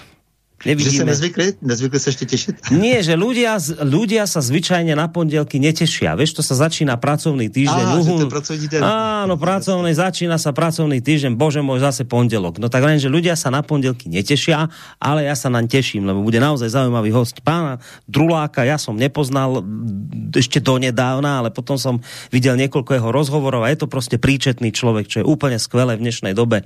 Takýchto potrebujeme, tak to sa naozaj teším, Petře, e, e, Stando, takže maj sa pekne do počutia. Tak já se taky loučím, samozřejmě kamarádi moji drazí, bude mi po vás smutno, ale 14 dní se zase sejde se 14 dny a, dny a budu, budeme zase zpátky pohromadě. Takže děkuji vám za příjemnou společnost a samozřejmě eh, našim milým a trpělivým divákům taktéž. Tak, to už bude, Stando, to už bude v adventnom čase. To už budeme milí na sebe, ještě milší, jako jsme bežně už to bude. To už budeme milí, ale budeme mm. v nouzovém stavu a no. jak se zdá, takže tak někdo má chuť, aby jsme milí nebyli. Takže my budeme ale mezi sebou milí. My budeme ještě o to víc milí, oč méně nám přeje, eh, přejí vnější síly. tak. Stano Novotný, bývalý policajný prezident České republiky a toho času prezident asociácie nezávislých médií sa s nami rozlúčil. Ideme sa rozlúčiť aj s Petrom Žantovským, mediálnym analytikom, vysokoškolským pedagogom a publicistom, ktorému takisto prajem príjemný zvyšok večera, hm. ale Petře, ještě ťa čaká, víš čo? Závěrečná pesnička. Vím čo, ještě bych jenom si dovolil jednu krátkou větu na uh, adresu Petra Druláka, uh, který opravdu, jak standa tady tak jako tiše naznačil, prošel určitým názorovým vývojem svého času. To byl takový hodně ultralevicový uh, politolog a, a diplomat, který byl blízko takovým médiím, jako je Deník referendum a podobně dneska je, myslím si, na velmi racionální bázi v mnoha svých výstupech. A mimo jiné, já jsem dneska zrovna psal článek o e, Milanu Kunderovi a jeho falešnému a lživému obvinění z nějaké spolupráce s STB. A jedním ze dvou nejdůležitějších přímluvců e, za Kunderu byl literární kritik Zdeněk Pešat a také politolog Petr Drulák. Takže já jsem také velmi zvědav, co vzejde ze Standova rozhovoru a moc se na to těším. A jinak se těším samozřejmě na tebe, Boris, těším se na standu za 14 dní, na vás všechny posluchače a posluchačky a závěrem bych vám naservíroval takovou eh, hodně smutnou písničku Karela Krela z období, kdy on psal v podstatě jenom smutné písničky, to znamená z té první poky 90. let vrací se k tomu našemu slavnému listopadu a e, napsal píseň Sametové jaro, kterou, myslím, nemusím vysvětlovat. Takže vám všem hezkou dobrou noc. Ďakujeme pekne, to bol teda Petr Žantovský ja len dodám, že ak by ste ešte nejaké ďalšieho hudobné výbery chceli počúvať, a povedzme nebude na dohľad relácia Dualog, tak je to ešte relácia Triangel, ktorú robí spolu s Petrom Kršiakom a tam sa vybláznia hudobne dostatočne obaja, takže aj túto reláciu dávam popri relácii Stana Novotného na Prahu zmien tiež do pozornosti. Pekný zvyšok večera vám pre z Bansko-Bystrického štúdia aj Boris Koroni.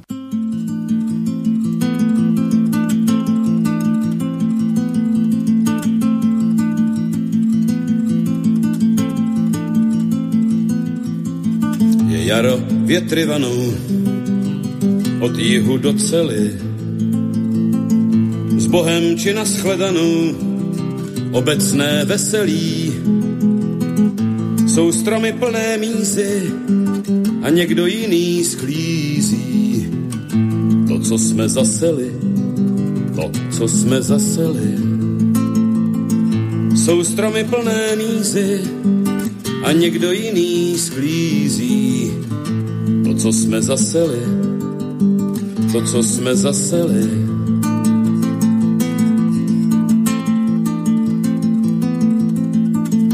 Ačkoliv dozvonilo poslední zvonění, před v duši temno zbylo a v srdci vězení. Povinných ani slechu a jiným ku prospěchu jsou naše ranění, jsou naši ranění. O vinných ani slechu a jiným ku prospěchu jsou naši ranění. Jsou naši ranění.